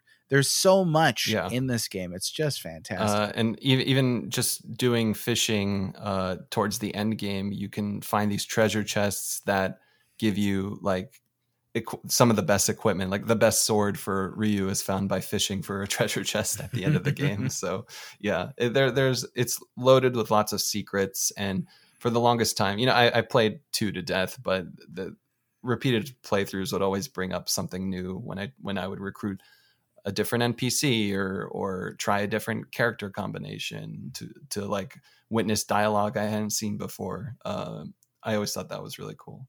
Uh, we touched on a couple characters here, uh, but let's discuss characters. Yeah, uh, we've got Ryu, our hero. Uh, there's I've always said Bow. Bow makes a lot of sense. Like as soon as you work, said it, right? He like, it, Bow hmm. uses a cross bow, so maybe it's Bow. but he's also a dog, so, so Bow Wow. That that's bow that's my rationale for calling him Bow. Yeah, yeah. No, as soon as you said it, I've like I've never heard that before. That makes sense yeah. to me. Uh, you've got Rand, who's kind of like this big, tanky armadillo man. Mm. Uh, you've got Katt, uh, of course, our cat girl of the game. You've got Nina. Nina is a recurring character in every Breath of Fire. Yep. Uh, and then you've got Sten, who's like a monkey man. Uh, you've got Jean, I used to say as a kid, but obviously it's Jean. Jean because of his French uh-huh. accent. yeah, yeah. Uh, Jean the Frog. Yeah. And then you've got Spar. Um, the grass man. and there is a the grass man. Yeah, there is there are some there's a secret character that we'll discuss here in a bit. Yep. Uh, buckle up. but um, as far as these characters, so like you could take four with you into a battle. Uh, what was your favorite setup for that? Oh man, by end game, I always did Ryu, uh, Bow, Katt, and Nina. Um, hmm. Bow for his cure spells. He has some of the best like healing magic by the end game. Uh, Katt just for the sheer brutal offensive force, uh, and obviously Nina for her for her attack magic. And yeah, you, you can't swap out Ryu, but you know he's he's also his own like meat shield tank of the game. Right. uh, always with you and always climbing in defense and attack power. So, uh, but you know, since since the game landed on the uh, SNES app on the Switch, online membership. Uh, replaying the game recently, I finally was like, nope, it's time for a new uh, party arrangement. So I would like, I, I replayed the finale with all the different character combos. Like I, I would do something wacky like Sten, Jean, and Spar. Like, sure, why not? Let's do that. Right. And, it, and it was fun. you know, it was a fun challenge because you you start thinking differently, like and trying to tailor things to to what they're able to offer you. So um, yeah, you, you, can't go wrong with any combination. I think some, some having at least one healer and one offensive uh, side character is is good enough. But yeah, what what about you? What what what was your uh, arrangement? Yeah, for me it was pretty close. Uh Ryu, Katt, and I feel like you can't not have Katt and Nina. Yeah, You know, like they felt they're so essential. yeah, so essential to this. Um and then my fourth was Rand. I always kept Rand. Rand around. was a good uh, good combo. Yeah, if if I if I wouldn't pick Bow, I'd probably pick Rand or the secret Yeah. character. Actually, there my Yeah, first right. playthrough, I had the secret character in there with me. So nice. Yeah, I mean, you don't want to, you know, you, you break the game wide open with secret. I really I really do. Yeah. sure. yeah. yeah, you definitely can. Uh, and I feel like Sten, uh, Jean, and Spar were really frail every time I tried to use them. Mm, And I don't feel like like when I was a kid that I understood what they were about. yeah. Um, so every time I tried to, I would just get smoked every time I tried to make a team with them. Yeah. So I would kind of just stick with what I knew, I guess. Yeah, it, it was fun to experiment with them. It's totally doable, and I think at the very least, their sh- shamanized forms are super cool, especially Jean's. Oh, yeah. because Jean has well, his attack power goes through the roof as the shaman form. He he turns from this stout, bumbling frogman into like this like crew cut mohawk, b- badass looking blue blade wielding uh princely knight. And i just think that's so cool. That that's such a glow up for him. Um right. yeah but he has this skill chop i think it's called uh which granted it, it can fail but if if the chop goes through it can just uh inflict 999 damage to every enemy on screen uh which i thought was really cool. So yeah, Yeah. thankfully the you know i think the shaman system saves the characters that you may deem as like the weaker of the bunch hmm Yeah. I, I agree with that. Uh, did you have a an ultimate favorite character in this game? Ah, out of everybody, man, Mhm. I, I love them all. It's kind of a toss up between Ryu and Nina. Actually, Mm. maybe that's basic because you know Ryu and Nina is the most like traditional pairing of every Breath of Fire game, but their uh, their their backstory spoke to me a lot. I, I would say especially Nina's because yeah. her back th- this was one of the most unique backstories in the traditional bof games for her in that uh you know she she is born into royalty so she is the princess of windia but she's born with different colored wings black wings which uh the townsfolk deem is an omen a, a dark omen and she must be killed essentially. And that it, it's such a sad backstory once you get into it that you know she's essentially banished um, uh, by the kingdom and lives out you know being a magic teacher at a magic school in a hometown. And you don't get the gist of like the the drama the family drama surrounding her until way later in the game but even after recruiting her and rescuing uh, her sister mina from the joker gang and taking her to the windia kingdom like nina acts like she doesn't know anybody in the kingdom. And like uh you know Ryu doesn't talk but Katt like brings that up like what what's that all about? Like like she's your sister and and this is your family like you're Mm. and like your wings are beautiful what are they talking about you know um i i really loved that that outcast like the outcast nina is such a cool uh storyline for her and i mean to be I, I think she was honestly like my first like anime video game character crush as a kid yes.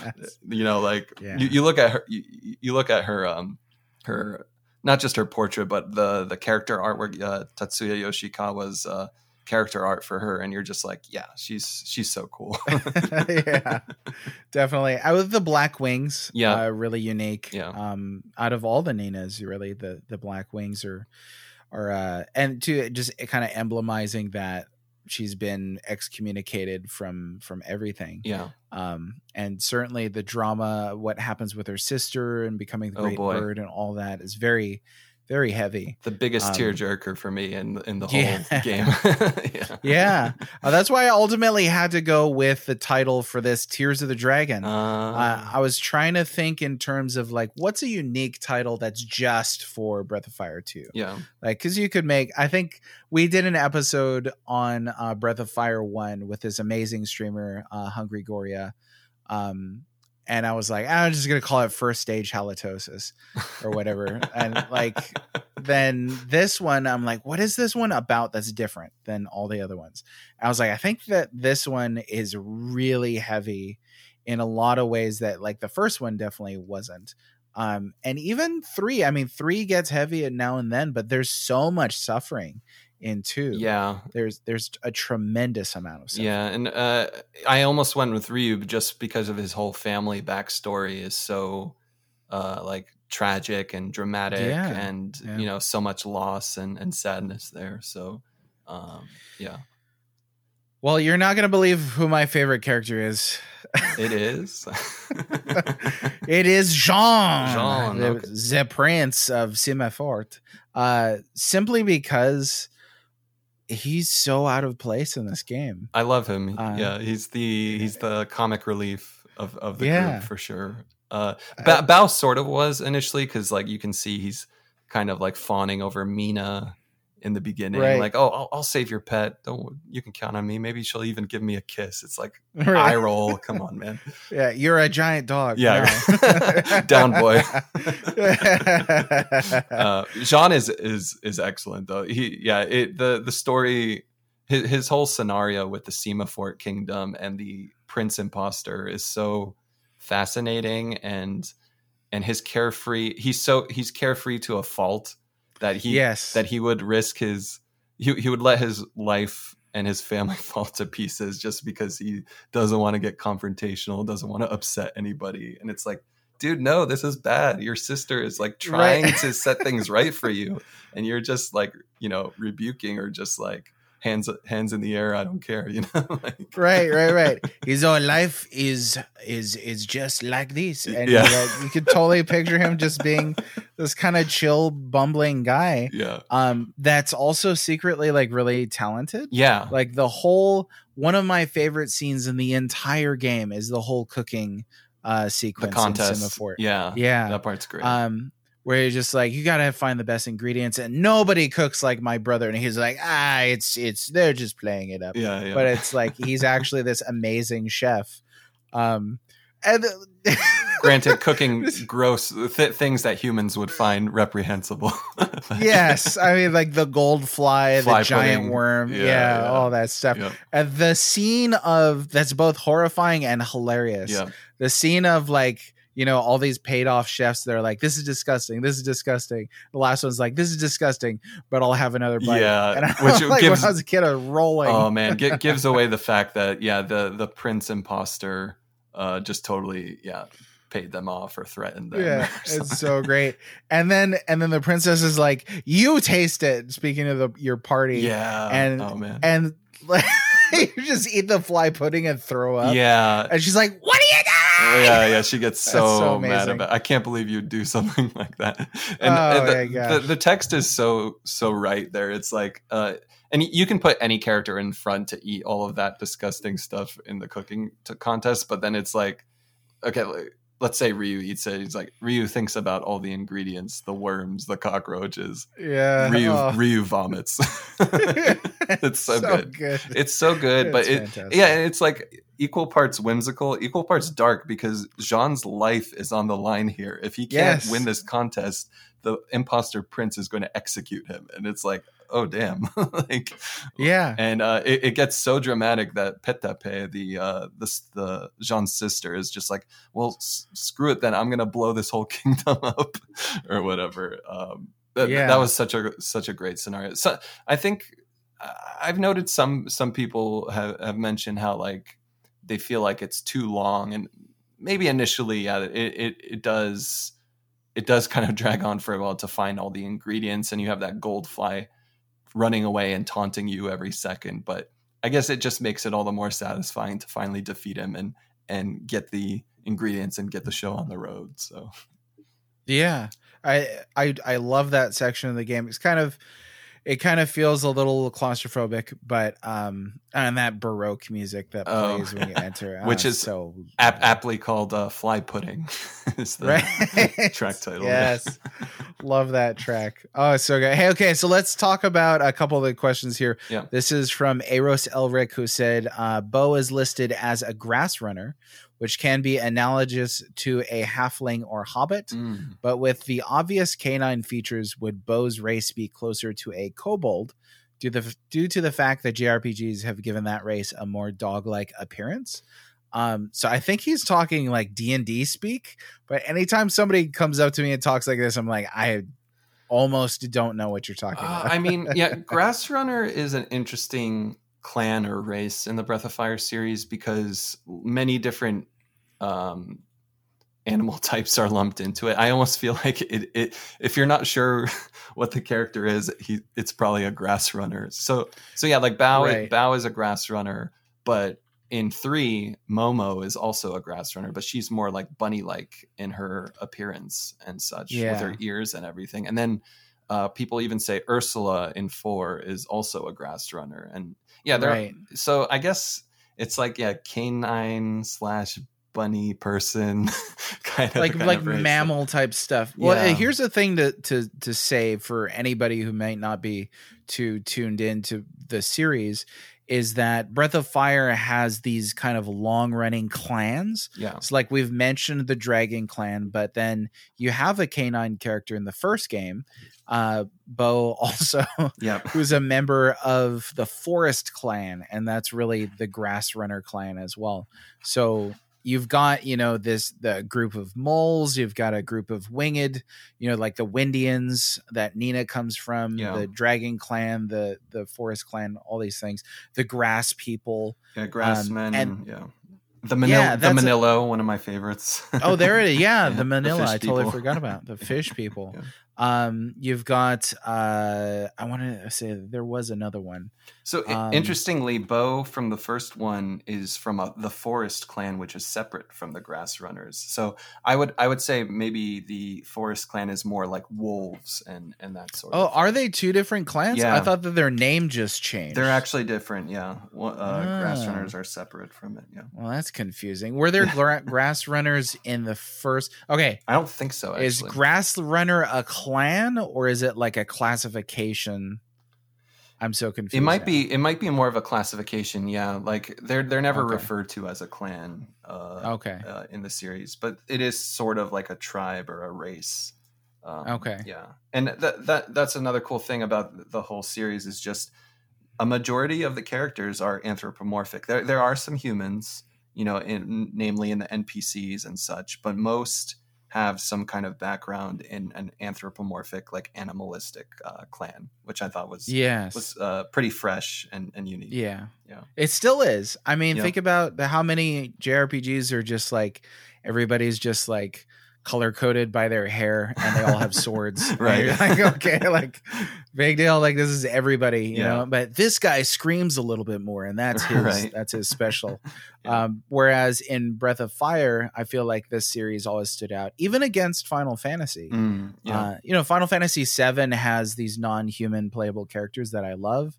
Um, even uh, you know, Final Fantasy IX has some of that in there as well. But like, like this is just like so many non-human characters. yeah. and I, I feel like it gives it that much more flavor. even even Ryu, you know, he may look like a human, but see, you know, innerly he's a dragon. he transforms Mhm.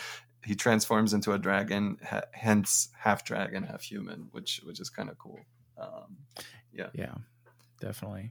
Uh, uh, Aegis Runestone asks, "How did Nina's design come about? She is arguably the best Nina design of the series, and it's fairly unique. Any specifics you can give us? Uh, thank you. oh man, I mean, I I agree that two's Nina design is. is that's my favorite of the series because of its Mhm. uniqueness. But um, yeah, the, the origin I, I have I have no clue, unfortunately. I mean, um, uh, the first game's characters were initially designed by Keiji Inafune, interestingly Mhm. enough, and then they were redone by, I believe, the series artist uh, Tatsuya Yoshikawa Um, so they they would probably have a better answer uh, than me. But um, one one thing I've entertained, and you know this. I, I'm more curious than anything. Is there? There's this great classic arcade Capcom game called Legendary Wings, and there's a character Michelle Hart in that who is like a winged girl, and I sometimes wonder if maybe the influence of Nina came from that Michelle Hart character or not. Um, mm. I mean, hmm. and yeah, the only connection is both wear red, or the the first Nina wears red like Michelle Hart does, um, and both have wings. So maybe that's where the similarities, you know, stop or whatever. But it's it's something to think about, you know. And I don't know if there's any truth to it, but that's that's kind of what I surmise. Like maybe there's some sort of uh, connection there. Yeah, it could be. Yeah. There are some experts out there that are probably mulling that over right now. just don't um, want to not start trying to start rumors or anything. Right. Just, it's exactly. just it's just a thought. Yeah. Well, Patrick said no, on MageCast, no, nope, none of that. Nope, none of that, keep please. It, yeah, keep it in your pants. Uh, secret character. Okay. So, uh, Duct Tape asked, "Did you find blue on your own as a kid, or bleu? Bleu, sacre uh, bleu, sacre bleu, bleu yeah, cheese. Uh, quite a bit of French in here. Yeah. So there is a secret character in here. Uh, also a playable character from the first game. Yeah.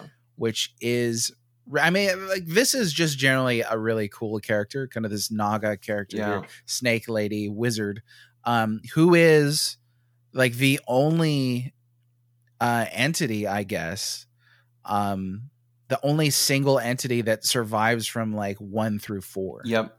Yeah, and then uh, in four, she doesn't even have her Naga form. She's just like human, like a spirit looking. or something. Yeah. Oh, that's right. I yeah, forgot. which is interesting. And yeah, she's yeah. kind of a spirit too, which gets deep like into the yeah, but her yeah. between her and Urshan. Such an interesting dynamic there. Um, Very. But uh, yeah, and Blue and in ja- in Japan she was always known as Deis, and uh, the name was hence corrected from three onwards, where where it mm-hmm. was it was spelled D E I S instead of Blue.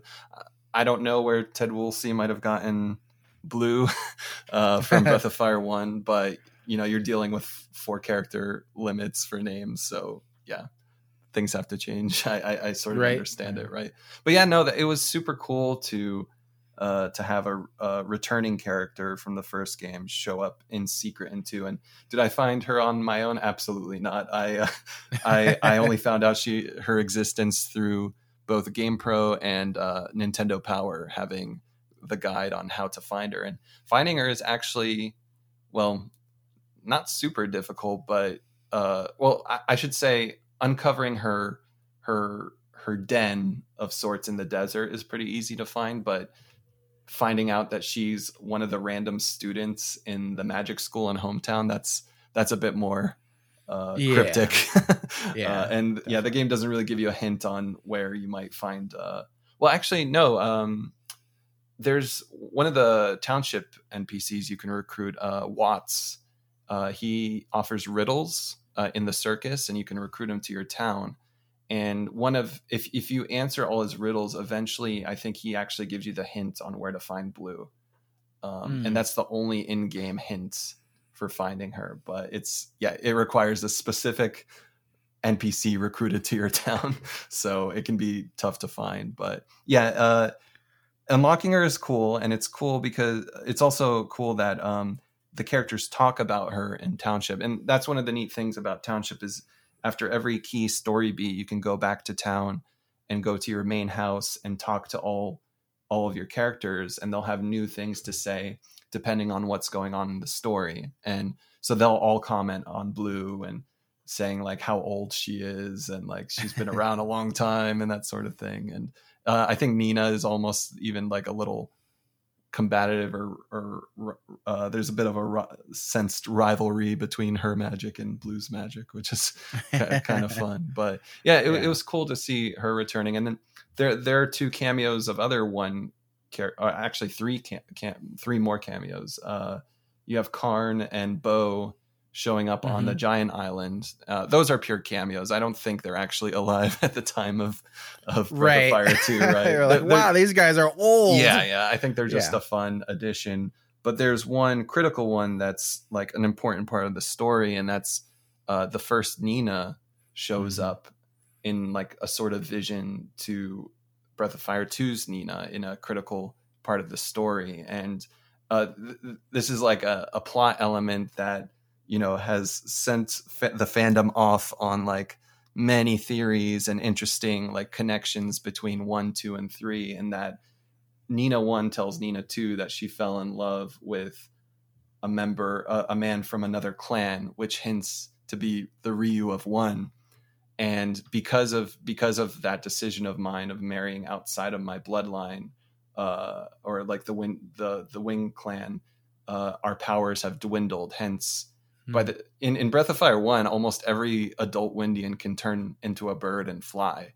In 2 uh almost nobody can turn into a, a bird anymore. And and nina once cites that being due to her. And she actually asks nina to for forgiveness like did, did i do the right thing? Like would you uh, would you forgive me for what i've done? And i don't think that choice really matters in the in Hmm. the in the whole plot of the game but it's it's such an interesting um like uh backstory to why the windians were losing their their flight capabilities It is, and then by the time you get to three, I think you see regular Windians that don't even have wings anymore. Exactly, just and- people walking around the town. Yeah, they even they even comment on how they used to be able to fly and such. Yeah. uh, yeah. So the powers dwindled even further, which is interesting. Yeah, It is, and, and to appreciate that again, going back to the start of this episode, I like playing through the series in that chronological order. yeah, You really can appreciate how the world itself has changed over the course of so many centuries. And Yeah. I, I really love that about this. series. It's not a Final Fantasy thing, not a Dragon Quest thing, really, as a whole Yeah. series, but it is such a Breath of Fire thing. Yep. So cool. Uh Blue. So as far as finding Blue as a kid, um, I did, but whether that was me discovering it or learning it from a friend or from a guide or the library, like I couldn't tell you which was which, Yeah. but definitely remember finding her. yeah. It's tricky finding her. Um, Boy, is she overpowered. Oh yeah. so it's way OP. Yeah. We're like, well, I guess I'm not changing party members again. exactly. Uh I did put out a question to the community, which was Katt or Nina. oh boy, what a, what a question! votes. What a load. Yeah, I was like, forget Tifa and Aeris. We're just gonna talk about Katt or Nina. yeah, Uh, the better love triangle here. So I don't think that the game really sets it up to be a major kind of melodramatic or melodramatic uh, love triangle or anything like that. But there's certainly some, you know, tension or some romantic tension there yeah, between these characters. Um, but Katt or Nina, we already know your favorite character is Nina.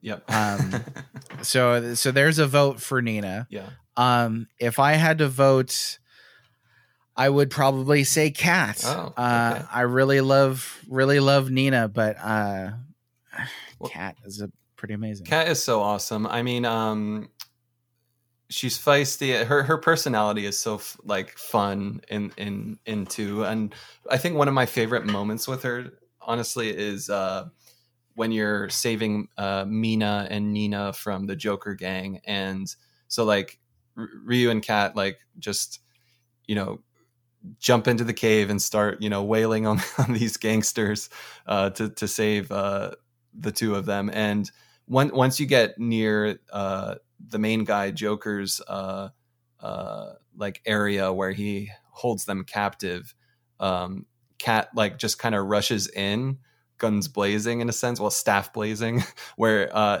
there's this just really cute, funny sprite moment where Katt just goes ahead and smacks this gangster out and and immediately takes Mina and yells to to like Nina like I have Mina like let's let's let's fight or whatever and um and then Joker's like kill her. And then Ryu's trailing behind. He's he's like no no don't go out just yet. And you see his sprite rushing quickly rushing to Katt's side to help her as the battle begins like with the swish uh, visual effect or whatever. I, I I just love that little touch of like Katt's just gonna go in and kick ass and take names and and Right. that's that's really awesome. Yeah. Yeah. I and then later in the game, you know, when you meet up with other members of her clan, uh, the Woren, right? Yeah. Yeah, there's uh, there's uh, the possibility that comes up in the story that she may stay behind, you know, and I feel like. Uh, at the time, I was really sad about that. Yeah, you know, yeah. like this is one of the earliest characters that you get in the game Yeah. Um and imagining that she was not going to finish the story with me was was pretty sad So, Yeah, I, I I'd forgotten about that aspect, and that was with uh with Tiga or Tyga, as you want to call Yeah. it, yeah, who falls Yeah. in love with her at first sight, but it's it's a weird kind of first love or whatever. Especially considering he still has that Claris girlfriend. So like, uh, yeah what's that's kind of messed up yeah, though. yeah, what the heck? uh well perhaps not uh not unpredictably. The community responded uh 28 votes for Katt Mm, and 34 votes for nina. So nina is the winner of that of that love triangle. Um but i this is what i what i expected the results to turn out but i didn't expect to be so close actually. Yeah, I know. Uh, th- there's a huge following for Katt, and I mean, uh, this year is the Chinese New Year of the of the tiger, and so I've seen Ah. so much Katt fan art coming out of Japan, where she, she's known as a Rinpu there. Um, Mm. So much fan art of Katt, and I I- would argue she's still one of the mo- most popular characters in in the series, if you ask me, or most recognizable next to Nina and Ryu. Um, Yeah. she definitely seems to be uh important as far as get kind of getting in into that Yeah. that dynamic between the two of them. I mean, she's also a DLC costume in Street Fighter Five, so so there's that there you too. go Yeah. keeping it alive uh an honorable mention to blue a couple people were like what about snake lady and i was like "All right." and one person was like ursula and i was like ursula from from BOF 4 so yeah, yeah there there are fans out there so carry 86 uh first of all i want to say thank you capcom for de- developing on all these platforms and being a great third party developer my question what moments in breath of fire 2 were the most unique ones for you two uh, we kind of have been bringing that up and So remembering many. things in the moment yeah. yeah, it's been great to be like ah i forgot about that yeah. Like you know? Simafort, um, I would say like in, infiltrating Evrai, the the Church of Saint Eva, was super cool. Uh, discovering the underground Dragon Clan, uh, yes. within Infinity, which we'll get into, and uh, the flashback with Ryu's mom Valerie is a, is a huge point for me, and also honestly something I almost instantly think of every time when people say like best moment in two go is uh, the whole lead up to the final battle. Like that part was so incredible and like uh, like just so cool of like Ryu charging up towards Deathevan and slashing him, slashing God in the face, Yeah. basically. um, yeah, it's pretty crazy. Yeah. I that is such a such a climactic scene. yeah, Um, and even I mean, you find out what Deathevan is so late in the game. Yeah. It seems like, um, but it really it feels like it fits though. It doesn't feel like it's one of those RPG villains that comes out of nowhere and you're like, oh no. But like Zemus. The connection. yeah. yeah, like Necron and Final Oh boy, yeah, yeah. yeah, the connections back to Tyr and Myria Yeah. in the first game like that that it just makes sense Yeah. you know And you actually, Um, uh, oh right, the the story, yeah, the Dragon Clan does mention, yeah, that Myria or Tyr, as she was called in the first, is, uh, yeah, le- left a demon seed essentially as revenge for her defeat in the first game, and that demon seed grows to be Deathevan essentially. yeah. Uh man there's a whole theological thing ready to be unpacked right Oh there. boy, I, uh, yeah like there's there's so much. I mean like i was thinking about it. You you know when you first see Deathevan in his human form right, uh he kind of flows towards the party. He's in a cruciform pose. That's right. yeah, um, yeah. and there's the concept of the seed of the goddess or the seed of the woman in the book of genesis being the first kind of messianic promise of this savior coming but it's just completely flipped on its head as the seed you know of the goddess of this demon in in breath of fire 2 Oh wow, um yeah, and it's all focused through this very westernized very christendom type church um they knew what they were doing i like people were well read it seems like back then yeah, y- and they're that, designing these things. Yeah, no, that's all, uh, and that's all kudos to the uh, the writer of two, which was uh, the series director, um, or at least he was director from three onwards, uh, Makoto Ikehara.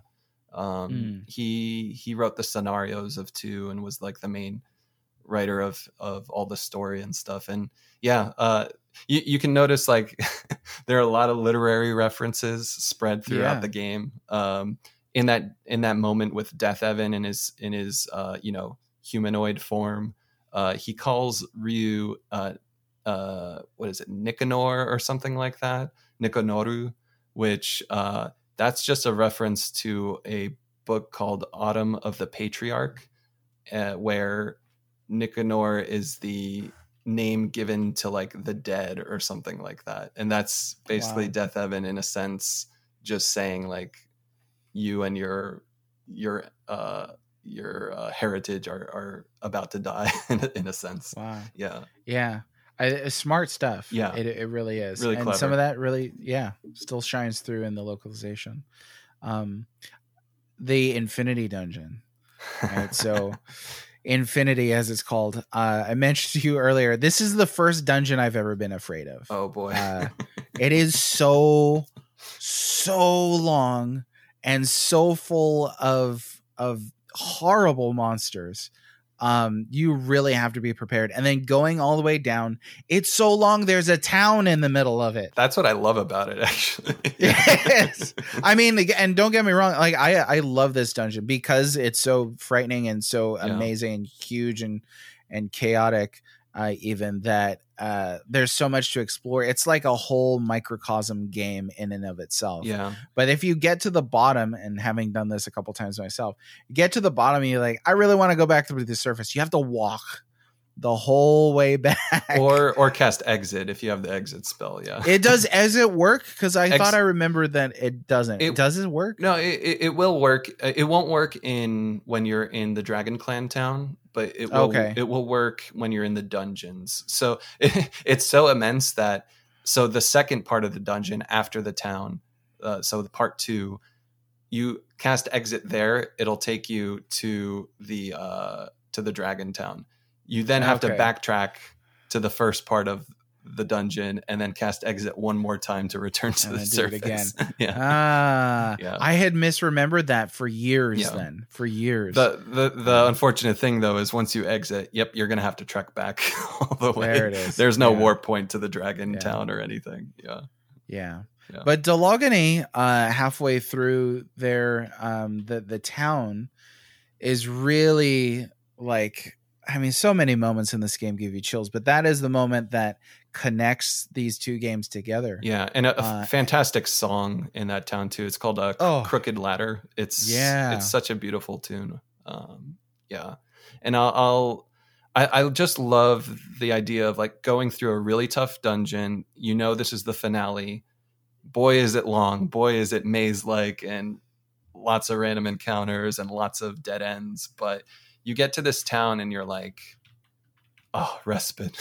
like Yeah. a place to heal, a place to save, like item shop and, and such. Like and and then on top of that you get the big exposition dump of like of uh you know understanding what happened to the dragon clan since the first game and Mhm. why they're underground and then then you you put two and two together it's like where where you are in Dologany is what you were seeing in that prologue opening text crawl you were you were seeing the underground the infinity tower and the dragon clan living on it essentially and like the screen just transitioning upwards towards the surface which uh, i thought was really really cool Uh, yeah, it's definitely fantastic. Yeah. Uh, and t- again, tying everything together, explaining to you kind of what happened since uh, the first game and what happened to Tyr at the end of the first game. Um, just it's it's it's such a crowning moment, yeah I think, for this story. and uh, and that's where after talking with the elders um, and someone who is essentially Ryu's grandfather there uh, he mentions Valerie his mother and that's where you get the flashback where you actually control her in the past and it goes over how she meets Ganer the father of Ryu how they fall in love despite their differing religions and everything like that and and all the lead up into well, she's she was the dragon protecting the the entrance to the final dungeon and protecting the world from Deathevan's encroaching, you know, demonic force and everything, and that she she gave up her life to transform into this sleeping dragon and and protect society. And it's like, yeah, just figuring all that out at the end is and and then seeing her vanish because she has to let him in to conquer the evil is just like oh boy just uh, a lot to unpack there. Yeah there really is a lot to unpack. Yeah uh, it, it's it's it's it's just great. Yeah. It, it it really is fantastic. Uh, and s- as soon as you walk in, you hear the do do do do do Yeah. do do do. Like it feels like a up- final dungeon song yeah It does, yes. Uh, Red Eye Tactics said Breath of Fire 2, the entire game was a blast, but that final dungeon was as bad as the final round of the Chaos Temple. OMG. Uh, it's it's a doozy of a final dungeon. it's tough you I feel bring a like- map For bring out map. Oh my goodness, yeah. Uh, we used to draw uh, the fir- I must have been early on because then I didn't have the guide at that point.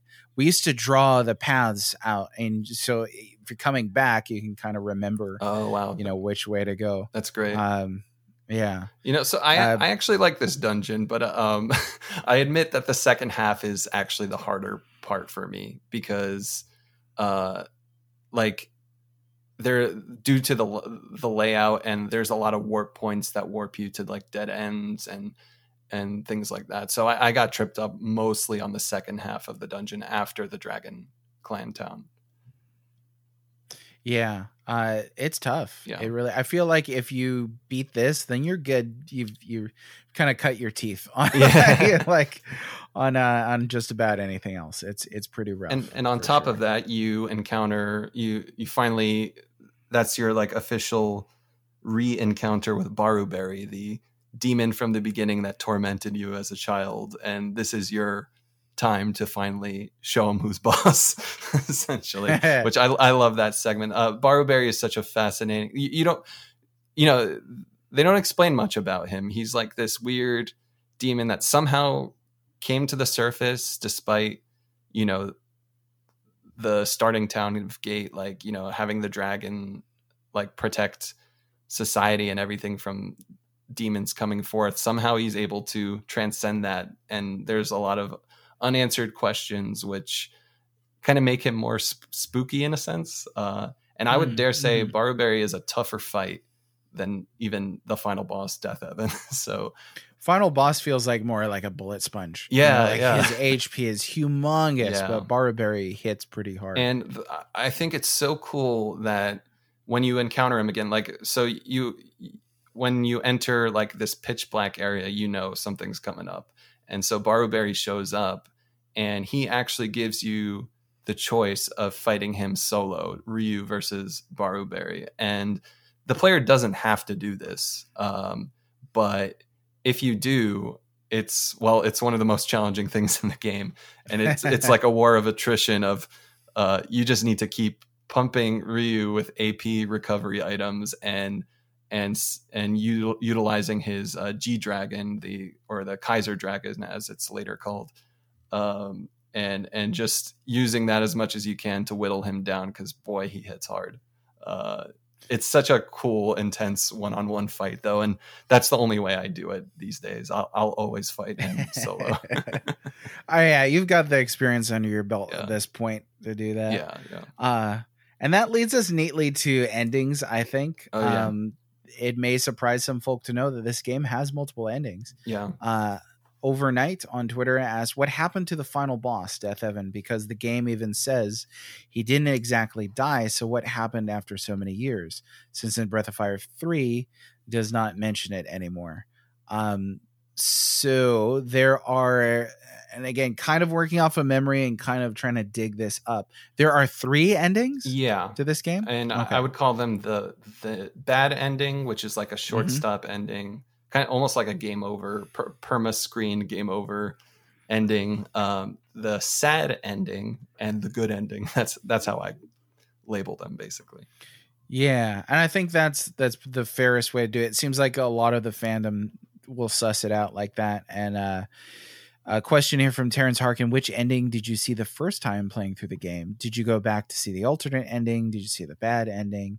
Uh, do you remember the first ending that you saw? Yeah, well, it was the bad ending, and make sure you save before you do that one because you'll have to reset the game because uh, it's essentially like a, as I said, like a permanent game over screen. But bad ending is essentially telling Valerie as, in her dragon form that you're gonna wait and and and see what happens and that by choosing that you're essentially letting Deathevan gain even more power and amass even more demonic forces and it, it it's actually really chilling with the music that plays but it it shows this really demonic like picture of like all the demons of infinity united together in the darkness facing the screen and like staring at the screen with Deathevan in the center. Barubary is even in there and all the other demons. And it's basically like by waiting, you just let them un- amass their forces and now they're going to conquer the world. It's mm-hmm. it's really like bone chilling too, like the text that accompanies all of that. um, so yeah, you you don't you don't want that. You want to see it though because it's it's super cool uh, to to look at, but it's yeah, it's like a false ending in a sense. So then that's the bad ending. Yeah. Uh, I think you and I have both seen it. Uh, it's worth seeing, you know, yeah. like you said. Um, then there are two other endings: a sad ending and a happy ending. Yeah. Um, now let's let's break those two down. But then also, uh, which ending would you say leads to Breath of Fire three?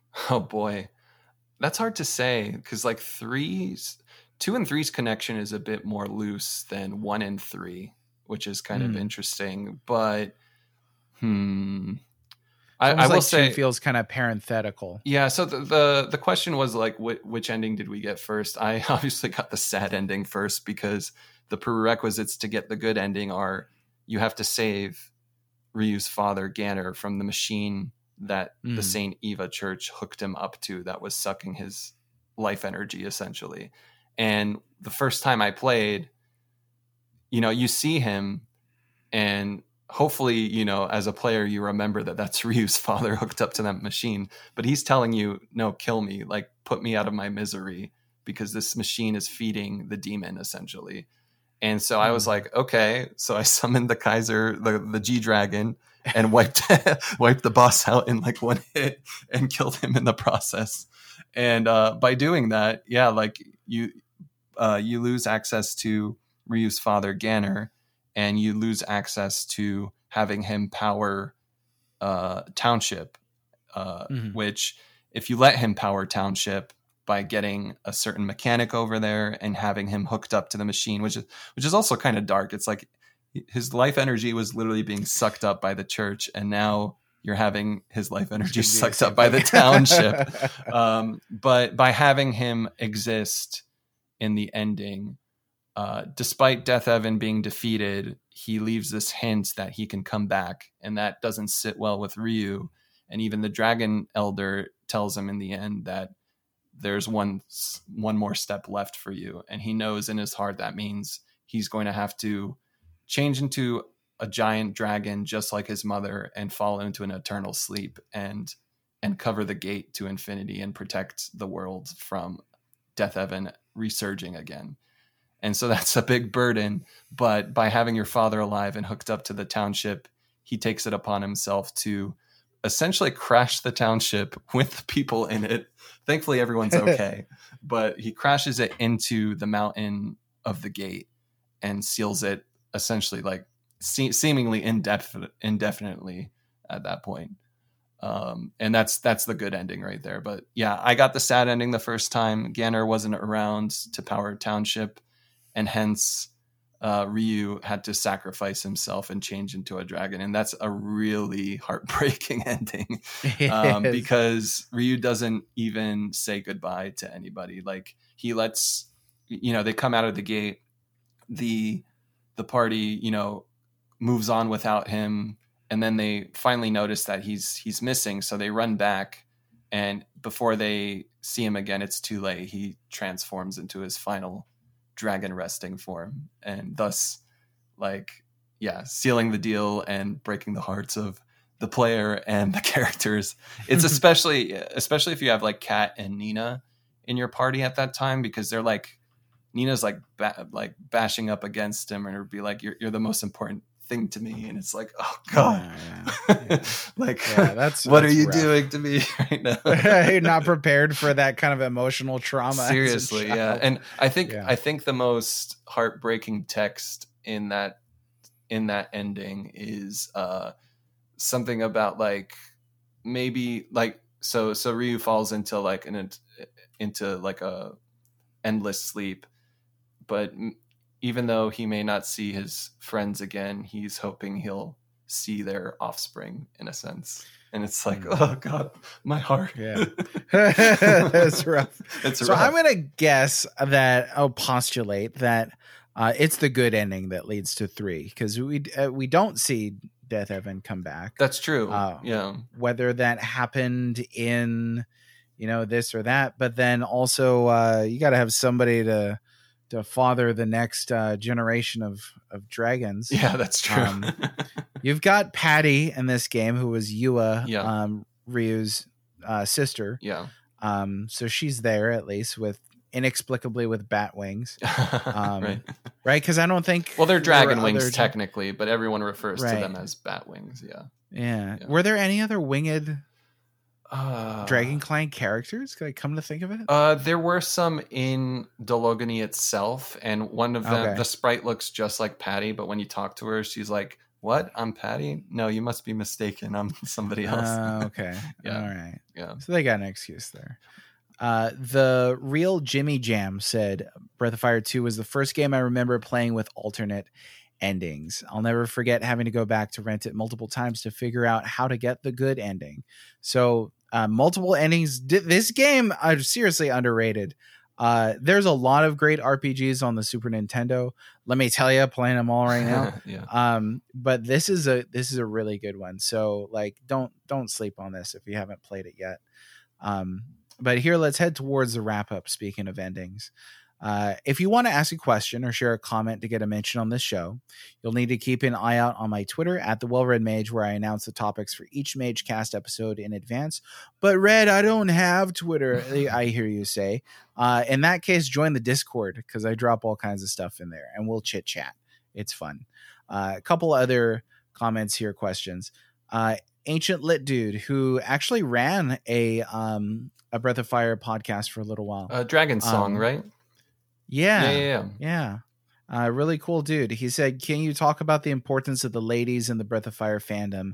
Live Not Chris and Casey have done a phenomenal job of promoting the series and creating a sense of community. Oh, absolutely. Yeah, I know. I know. Livnot and and Casey, they're they're amazing. Um, I have to give kudos to Casey because she's she formed essentially the first Breath of Fire fan community with uh, DragonTier.net, and Nice. that was like the first forum I could find to talk to other people about Breath of Fire.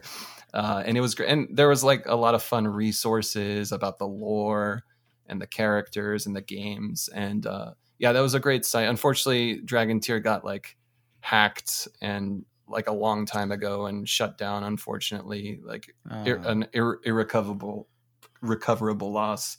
Um, but yeah, I, I I have to give it to hand it to Casey because as far as I know, she she est- established the first uh, Breath of Fire fan community online. And um, Not, who I know, she she's incredible. Like she she continued that legacy with a Dragon Brood uh, forum. Uh, that's not around anymore, but uh, you know, b- before I joined Capcom, I um, I spearheaded the Breath of Fire fan pages like Facebook, Twitter, uh, Instagram, and such. But I passed that off to her um, after joining Capcom, and yeah, she's been doing a great great work with that and the and the uh, and of course the Dragon Song podcast with Ancient Lit Dude as well. So yeah, and Mhm. I, I also have to say uh, shout outs to Temmie Chang, the artist of Undertale, because she's a devout Breath of Fire fan as well, and she's designed uh, some of the officially licensed keychains for Breath of Fire and the plush dolls that are sold on Fangamer. So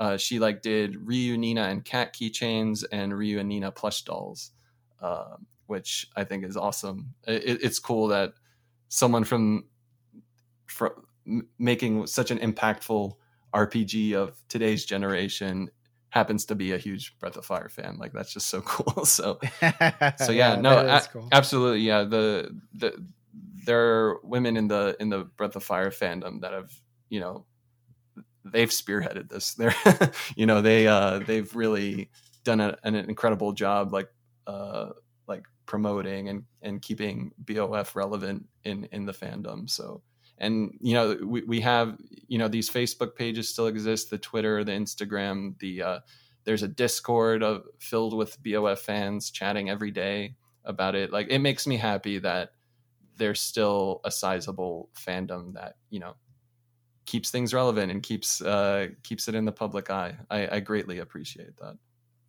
yeah, that's really awesome. I mean, if there's a theme of this conversation, it's just how much fans are doing uh, to really keep this alive and and keep the conversations going. Um, and here you and I get to be a part of that. Yeah. Uh, there's so much I feel like in having this discussion, there's so much that I don't still don't understand about this game. Um, it just makes me want to play it all over again. Yeah, yeah, ch- chatting. I, I, mean, I just finished it again on the Switch uh, right before the pandemic hit, and yeah, I, I did all three endings. Uh, I, I kept a save before you know the decision to kill or save Ganon. And once I got the best ending, I went back and killed him off, and so I could get the nice. um, and you mentioned Undertale, was it right? Yeah, yeah, yeah. I just wanted to shout out that moment where I was like, okay, now this is awesome. Uh, Undertale, of course, you know, taking a lot of uh, references from other previous RPGs and using them in unique ways. But education, hobby, hobby talent. talent. oh man, when I saw that, I was like, "Was this a Breath of Fire what, too?" What a reference! You know, I hear it's so great. I'll never forget. Toby Fox tweeted. The, this was when Undertale like had just come out and was starting to gain a lot of traction. Um, he tweeted like. Uh, if, if you're getting into Undertale, this is the only thing you need to know about it. And he posted a screenshot of uh, of that moment when Ryu fights the director of HR at the Coliseum, and it's just this muscly dude saying education, hobby, talent. and lo and behold, yeah, there's there's like this horse enemy that that says the exact same quote. Um, oh man, mind blown it's, when it's, I saw it's that. so great. Yeah, I love it. Mind blown. um, final bit here from Roskman again. Uh, let's ask first: Is Nemufu the witch secret best girl? Oh, Nemufu. oh man. Yeah. I mean, she's totally forgot about she's her. totally funny, and her her backstory was Jean, and I I I love when you're when you're c- connecting from the beginning of the podcast when we talked about jumping in toilets. You have to try to find Jean's lost ring. Th- this is how carefree is. He he wanted to make Nemufu the witch feel better, so he gave her his his royal keepsake, the royal ring, and she lost it in the toilet because she got drunk at a witch party and like dropped it in and flushed it, and so you have to go so chase funny. after it. And one of my favorite quotes in that moment is one of the witches says, "Oh, you're looking for Nemufu? She's worshiping the porcelain god," which I thought was a very colorful way to describe. Uh, yeah, she's barfing up in the back there. that was fantastic. Yeah, yeah. Uh, and then general opinions on the Tears of Magic spiritual successor to Breath of Fire. Oh yeah, I heard about that. Um, that looks really really cool. I haven't I don't know if there's been video of it or anything, but I've, I've heard things about it that it's going to be a Kickstarter and uh, they're recruiting the compose uh, one of the co-composers of Breath of Fire three and the main composer of Breath of Fire four, Yoshino Aoki. Uh, yeah, which is really really cool to see. Um, but yeah, everything I've seen of it is it looks really really cool. I just I don't, I don't know too much about it, but mm-hmm. uh, I would like to know more. So looking forward yeah, to that. It, it looks like there's a, a, a few assets, uh, screenshots, some some video.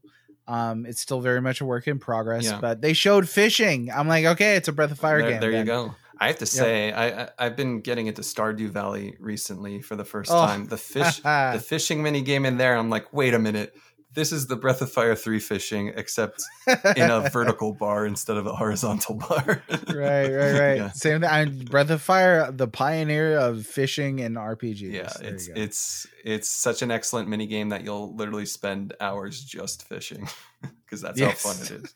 Yeah. oh man, this was uh this was one heck of a conversation. Yeah, um, big.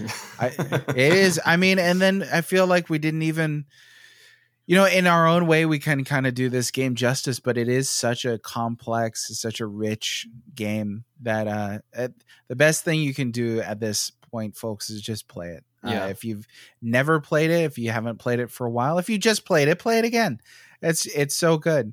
But uh, I do have to thank Patrick. Patrick, Yeah. thanks for being here. Thanks dude. for having me. Um, I'm I'm very honored, uh, and you know, flattered to be able to just talk about my passion for this series. So. Oh man, no. I mean, I feel like you and I could have gone on for like two more Oh hours. man, We're just and this like is this, so this was just one Breath of Fire game. right. right? yeah. Absolutely. Well, where can our listeners find you, sir? Yeah. So, um, uh, my Twitter is at Patrick Kul. Um, another few other things to pl- plug. I, I I have some spoiler free Breath of Fire guides on my website, uh, patrickkulikowski.com. Uh, I've gotten some remarks of how people appreciated my BOF two spoiler free guide, so I, I I greatly appreciate that. Um, I also have some drumming videos at VG Drum on YouTube. Um, I used to be uh, co-host of a uh, music uh, game music podcast called VG Empire uh, that you can still check out. We we we went on hiatus after a massive Chrono Trigger podcast episode that I recommend everybody check out. It's really really good. Um, gonna, I know what I'm listening to. yeah, there, there you go. and um, I, I also wanted to plug some of the cool BOF stuff you can get out there. So, as I mentioned before, the Breath of Fire 1 to 5 soundtracks are available on Steam. Um, the uh, Ship to Shore is selling Breath of Fire 1 through 3 vinyl. Uh, 2 and 3 you can still pre order. And then Fangamer uh, sells Breath of Fire t shirts and, and like plushes and keychains. Um, I think the T-shirts might be sold out at this point, but there, there's there's all kinds of officially licensed merch that you can get. Which, you know, it used to be zero licensed Breath of Fire merch, and now it's suddenly like ten to fifteen things, which is yeah, super cool. That's huge. And then uh, I have to thank Udon for uh, localizing and translating the uh, Breath of Fire official complete works art book, which is like one of the best BOF physical BOF resources for like checking out the incredible artwork and lore of the series. So uh, definitely worth checking that out. Well, thanks again, my friend. Hopefully, we'll uh, we'll catch up again sometime. For sure. Yeah, another thanks for having me, Red. Appreciate it. Yeah, thank you. Take care, and we'll see you next time. See ya.